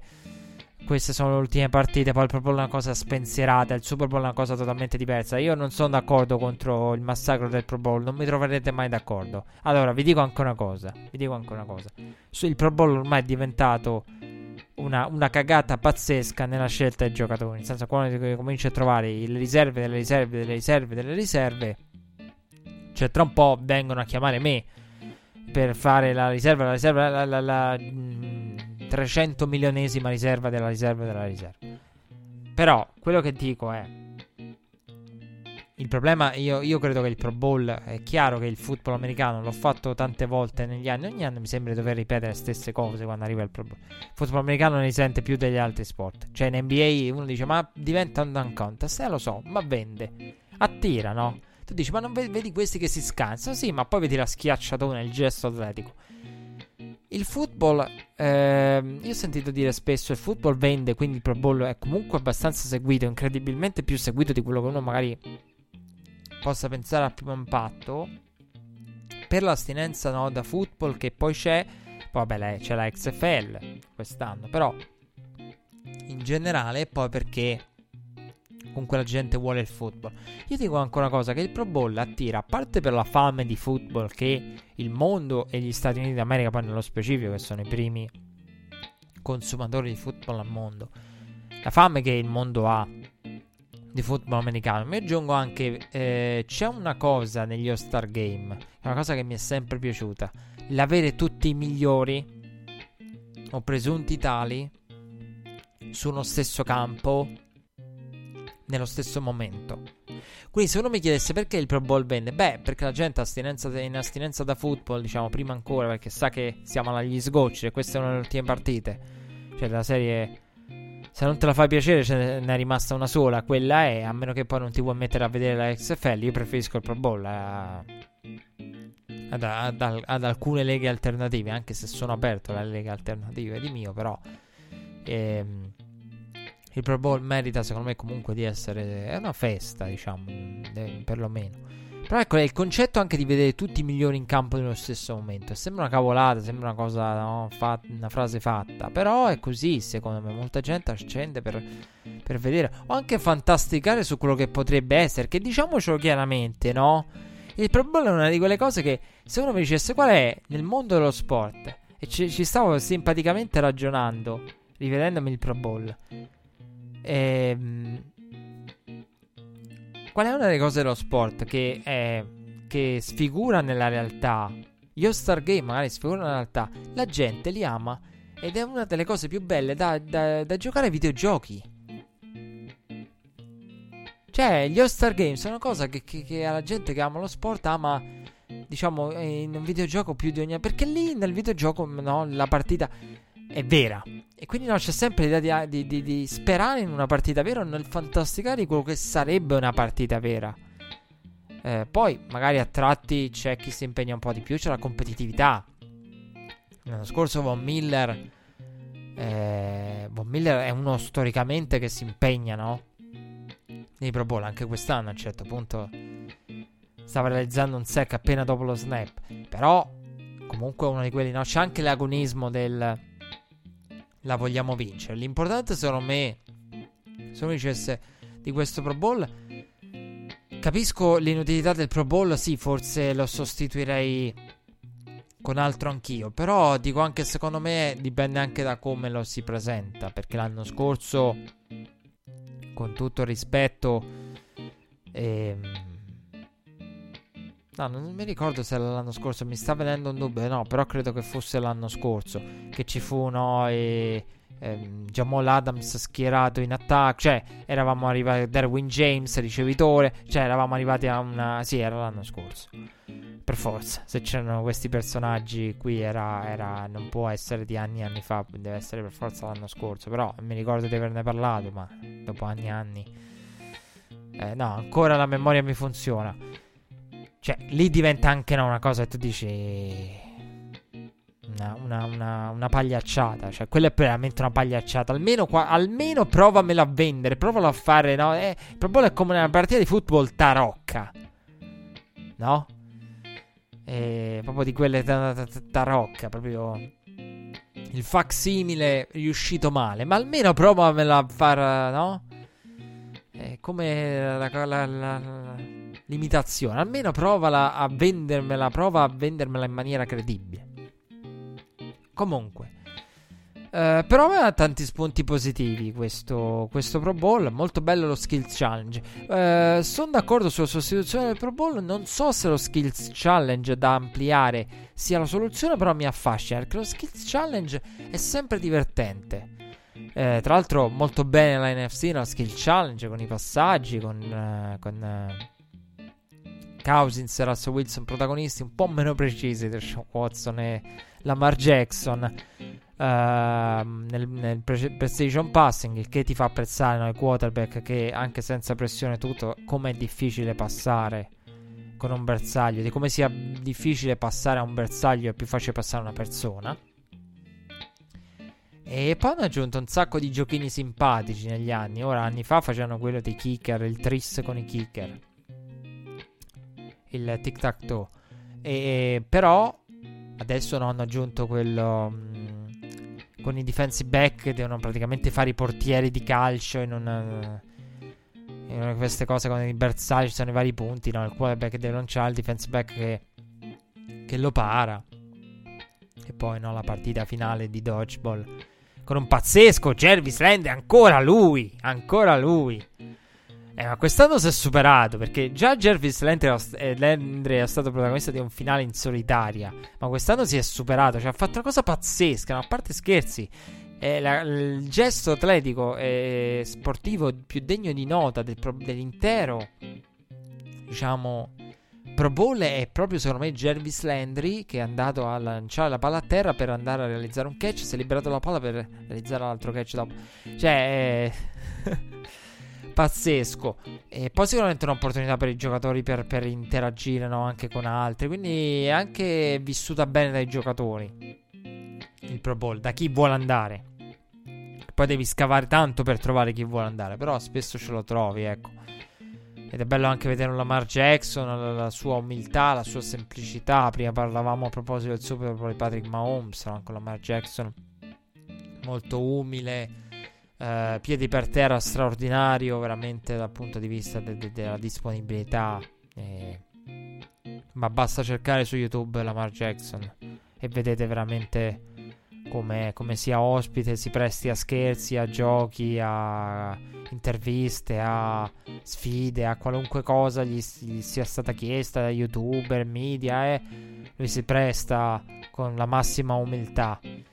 E la cosa che mi ha colpito anche del Pro Bowl è sentire questi grandi quote per Russell Wilson no? che parlava di come lui ha finito il lavoro degli altri. Cioè, è assurdo come parlino da leader anche quando non, non c'è nessuna leadership da mostrare. Cioè, Russell Wilson che parla degli altri che hanno fatto i lavori. Ho dovuto sempre a proposito di Cousins eh, che aveva cominciato e De, De, Adams che era il non quarterback per la NFC. E io dicevo, lui io, io ho dovuto finire. Diceva Russell Wilson cioè di come siano leader anche in una cosa come lo skill challenge il, pre, il precision pa- lo skill challenge e il precision passing del Pro Bowl no? Russell Wilson che ti dice eh, gli altri gli altri gli altri è merito degli altri è bello che, che abbiano contribuito gli altri quindi la, la leadership l'essere no? il parlare al plurale sempre anche in un contesto come il Pro Bowl dove è un plurale che non è un plurale come quello di una squadra che è una serie di persone, no? un aggregato di persone che punta a un obiettivo congiunto. Il Pro Bowl è facciamo due o tre giocate, poi a un certo punto Andrews e Chark si sono anche scontrati. Il touchdown di Andrews con la Mar Jackson che gli avevamo la fortuna di aver microfonato la Mar, che poi il Pro Bowl è anche bello per questo, permette cose che in altri contesti non sarebbero possibili. La Mar microfonato che indicava le rotte a destra e a manca all'ultimo secondo. Abbiamo visto anche questo. E, e poi sede e opportunità per esperimenti. E chiudiamo proprio parlando di, eh, di questo. E, l'esperimento della, de, dell'onza kick alternativo. Allora, io Sull'onza kick alternativo ne ho parlato tanto perché è proprio no, la, la, una delle cose di cui mi piace parlare di più è proprio la natura di questi esperimenti, queste variazioni regolamentari, di come possano portare qualcosa in più al gioco. E il quarto e 15 è molto interessante. Ovviamente eh, si tratta di un qualcosa preso e no, riportato. Fa molto eh, lega alternativa all'NFL. D'altronde la provenienza è quella. Ehm, l'abbiamo visto con la EF, ehm, però eh, secondo me c'è anche no, da, da, l'esperimento, diciamo, eh, ero sicuro che l'avremmo visto perché in un caso del genere, se anche la, non c'è magari l'occasione, poi c'è stato in modo naturale il che mi è piaciuto, però magari si, si viene no, eh, spinti da, da League Office al provatelo almeno una volta. E ovviamente qui è, è, un esperimento fatto senza alcun tipo di contesto e poi do- nel caso dovrebbe essere fatto un esperimento di un anno, un esperimento annuale con la possibilità poi eh, nel momento in cui si fa la sperimentazione di un anno di andare a coprire una serie di buchi neri che ho pensato al momento guardando l'esperimento. Perché quarto e 15 sulla linea delle, delle 25, quarto e 15 che è convertito con il 23%. Io ve lo dissi due anni fa, tre anni fa, lo feci per la prima volta il discorso, lo rifeci bene tre anni fa, due anni fa. Eh, L'onza kick era attorno al 20 basso, poi siamo scesi a meno del 10%. Quarto e 15 convertito con il 23, l'onza kick era tra il 20 e il 25, quindi siamo lì. È l'equivalente. Poi è chiaro che una cosa del genere è bella, eh, però nel momento in cui ti fermi, io lo dico sempre per le regole, la mia massima personale che seguo sempre, che consiglio, che ricordo, che mi piace sempre, in tutti i contesti riportare, è che quando pensi a una nuova regola, a una nuova possibilità e pensi a una degenerazione, ce ne sono altre 10. Cioè, tu pensi a 5 possibili degenerazioni di un'introduzione di una regola? Pensano almeno a 10-15. Poi nell'atto proprio perché ce ne saranno 10-15. Cioè, mi è venuto da pensare al. Che ne so. Eh, sentivo, no, Booger diceva. Eh, andrebbe fatto più a metà campo. Eh, allora, il discorso è che è molto complicato. E se vuoi mantenere la struttura eh, concettuale attuale del quarto e quindici, se lo presenti come un quarto e quindici, il problema della field position dall'una e dall'altra parte rimane. Perché Booger diceva, eh, ma dalla 25 è troppo penalizzante. Il problema è uno 25 più 15 fa 40, bravi. E ehm, praticamente se, se, lo converti hai la field position a partire dalle tue 40 minimo. Quindi siamo lì, no? Ipoteticamente, che tu pensi che kickoff recuperato. È più o meno quella la field position. Se lo converti, almeno copri, devi coprire almeno 15 yard, quindi siamo come minimo alla linea delle 40. Se lo perdi, però, quindi praticamente da un lato avresti la possibilità di averlo come un onside kick di prima, come field position. Se lo perdi, è una field position molto negativa. Field position negativa che mi ha fatto riflettere sui vari scenari. Per esempio, una cosa che una regola del genere toglierebbe, e ve la faccio in fretta, eh, questo proprio senza poi. Nel senso, non è questo, cioè, mo perché è uscito fuori, però è una cosa che magari a freddo me ne vengono altri mille di scenari. Però la prima cosa che ho pensato è. Una cosa che nel football è sempre esistita vado all'onside kick e se l'onside kick non riesce, l'avversario quando sba- non converto l'onside kick e non lo recupero, ho eh, diciamo l'avversario che è a- al confine della field goal range, del field goal range. Qui ce l'ho in pieno field goal range, con un field goal dalla media distanza, diciamo più che convertibile e con- concretizzabile poi. Quindi una volta era attento l'onside kick Male che va, che ne so, se ho tre timeout, provo a recuperare la palla, tenendoli fuori dal figo range. Questa cosa è una cosa che scompare con la linea delle 25. Quindi, secondo me, bisognerebbe pensare anche a una cosa intermedia, tipo, che ne so, eh, convertire no, palla agli avversari, che ne so, dalla linea delle 35 per dire, se non lo converti invece che dalla linea del 25. Però questo è un problema concettuale che nasce dal fatto che venga rappresentato, dipinto, diciamo, e uh, descritto come un quarto e 15. Quindi quarto e 15 uguale se perdi è turnover on downs. Mentre secondo me dovrebbe essere fatta una giocata con la natura della, della, della conversione dei punti. Praticamente una giocata staccata da quello che è la, il classico gioco di field position che non fa parte di niente, cioè qua, eh, down in 15, eh, che ne so, eh, onside kick e 15 dalla linea delle 25, se lo converti è palla tua, se non lo converti avversario, che ne so, dalle 35 o dalle tue 40. Quindi proprio una cosa staccata con un, uno scenario di successo, quello che in caso di successo hai, quello, oppure anche semplicemente il fatto è uno potrebbe dirmi, però dall'altra parte avrebbe un sacco di vantaggio all'attacco perché quello che abbiamo visto è e che ipoteticamente uno può immaginare che in uno scenario del genere eh, gli altri potrebbero andare direttamente a cercare il touchdown, a cercare la grande giocata, a cercare no, il colpaccio. E anche qui. E poi un'altra cosa, è quarto e 15. E se il quarterback, che ne so, vedendo un cattivo decide di andare al punt, si può anche andare al punt? Ipoteticamente? un, se è un quarto e 15, formalmente sì, non c'è nulla che vieti il punt. Se lo si dipinge come un quarto e 15 a livello regolamentare.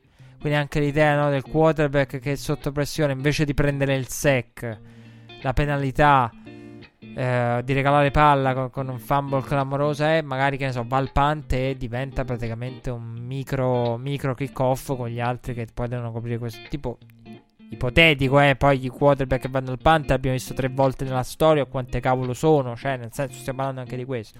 Però anche tutta una serie di scenari. Vi ho fatto un esempio. La mia mente, no, da, da, da, da terribile feticista dei regolamenti. Quali sono? La mia mente subito trova, no? Quel, e se uno va al punt. Poi, vabbè, qui non sono cocciati. Qui abbiamo visto. Fatto l'esempio che abbiamo visto al Pro Bowl è un esempio che non va preso perché Air Thomas intercetta. Air Thomas nella realtà una palla del genere viene mandata in tribuna. Cioè, nel senso, il Thomas non la intercetta in un ipotetico onside kick. Ti dicono sparala in tribuna, devi alla terra, schiacciala a terra. Cioè, nel senso, mi prendo la linea dalle 25. Non scherziamo. E, poi anche il, la percentuale, il tasso di conversione, 23%, in teoria il quarto e 15, ma sicuramente le, le squadre inizieranno ad avere una serie di, di, di, schemi, di alternative e qualcuno... E poi anche un'altra cosa, una serie di alternative, sempre nei scenari no? di, di, feticismo. Eh, quarto e 15, che ne so, pochi secondi al termine. Io vado all'onside kick. Questa è un'opportunità di Almeri, o cioè Almeri ipotetico, quindi una situazione con lateral, un vario sviluppo di giocata disperata. Quindi l'idea è anche posso segnare? Cioè, sembra una cavolata, però immaginate una cosa del genere. Cioè, il vecchio onside kick. A me, vabbè, Buffalo magari lo ritorna. Eh, Hyde lo ritorna e vabbè. Ehm, quello è un altro discorso. Ehm, però tendenzialmente no, che ne so, mancano pochi secondi devo, sono sotto di 7, vado all'onside kick, la squadra avversaria si prepara a un Hail Mary. Qui magari riesco ad avere anche con pochi secondi eh, magari un'opportunità buona per andare all'Hail Mary. Cioè, vi faccio un esempio. Eh, per dire, eh, che ne so, sono sotto di 10 negli ultimi secondi, realizzo il field goal perché il tempo sta per scadere, vado, mi porto a meno 7. Io a meno 7 Devo, devo, andare a calciare la palla. Per avere un Hail Mary devo, devo andare a chi, all'onside kick attualmente. Questo sistema mi dà un Hail Mary. Cioè, immaginate una manciata di secondi. Io prima devo recuperare l'onside kick e poi pregare. Lanciarla nella end zone e pregare. Qui ho un'opportunità di Hail Mary. Quindi anche in quale contesto lo si può utilizzare? Che lì darebbe un'opportunità che al momento non c'è. Sostanzialmente. Perché per dire, se mancano una, manca una manciata di secondi. Che so, segno e mancano 10 secondi alla fine. Ma lo sapete che me ne frega della field position a me? Cioè, una cosa del genere mi dà una Mary. Come per dire, 10 secondi, che c'hai? Beh, una manciata di snap. Oh, intanto me ne dà uno questa regola. Capite? E questo io l'ho pensato solamente guardando in 5 minuti. Ma lo sapete quanti altri... No, il punt, cosa si può fare e cosa non si può fare in situazioni finali di partita dare buona possibilità di un ultimo snap di un Almeri a quel punto che me ne frega del quarto e 15. Cioè io provo a mandarla nella zona avversaria sono una manciata di secondi. Me la gioco, no? Con un Almeri che prima non avrei avuto. O con una serie del tipo Miracolo di Miami. Però, capite, una serie di, di buchi neri e di, di parti d'ombra che eh, in un'eventuale sperimentazione vera e propria, per questo non è indicativo il Pro io l'ho detto in questi giorni, laddove ho avuto modo del non tenete presente il Pro Bowl quando è così perché questo genere di sperimentazioni va visto coprendo i buchi neri. E chiarendo no, le zone d'ombra. Arrivate alle conclusioni di questa 61esima puntata di Red Flag, penultima del ciclo stagionale, freschi di uh, Opening Night, i... non mi resta che augurarvi una buona Super Bowl week a tutti eh, un buon Super Bowl a tutti. E ci rivedremo con uh, la partita conclusiva che assegnerà il Lombardi Trophy che abbiamo visto questa sera. E quando parleremo, una delle due squadre lo avrà alzato. Saranno i Niners eh, ad alzarlo? Niners solo una volta sconfitti o saranno i Chiefs? Che alzeranno e conquisteranno la vittoria in un Super Bowl, questa volta senza retroattività e retroattribuzione de- del nome. Eh, se arrivate alla conclusione, come detto, appuntamento alla prossima puntata, appuntamento dopo, per, dopo il Super Bowl. Eh, in ogni caso vi consiglio di rimanere aggiornati perché eh, Red Flag lo scorso anno ha eh, fatto la diretta della partita. E quindi non vi preoccupate, nel caso è una cosa che non, ancora non ho deciso, non so se ne vale la pena onestamente perché eh, da un lato no, Red Flag può, può, è meglio avere una copertura in più che una copertura in meno, no? abbondare soprattutto in questa era di football. In questo momento in cui il football qui sembra che si parli sempre meno, diminu- ogni giorno la gente che parla di football, i podcast diminuiamo. Parlo al plurale perché eh, siamo ormai alla conclusione della stagione di Red Flag e poi avrò modo di ringraziarvi per bene tutti, a t- ringraziare tutti coloro che l'hanno ascoltato, coloro che l'hanno seguito, supportato, richiesto, ehm, scaricato, pubblicizzato, perché è stata veramente una grande annata per Red Flag, ehm, per il popolo di Red Flag in generale, credo e spero. E però ogni giorno no, sembra che qui di football si copra sempre meno, si parli sempre meno e ci sia sempre meno gente che ne parla. Cioè ogni anno è tipo un bollettino di guerra.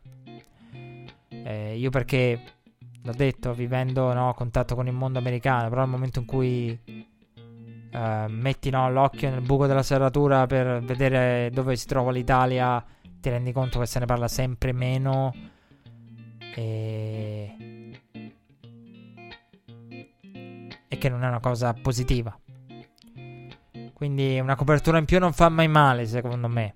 Però eh, bisogna valutare una serie di cose, bisogna valutare come organizzarla da un punto di vista pratico, quindi logistico proprio, eh, per coprire la partita, fare la diretta. Ovviamente l'episodio rimane a dopo, quindi vi...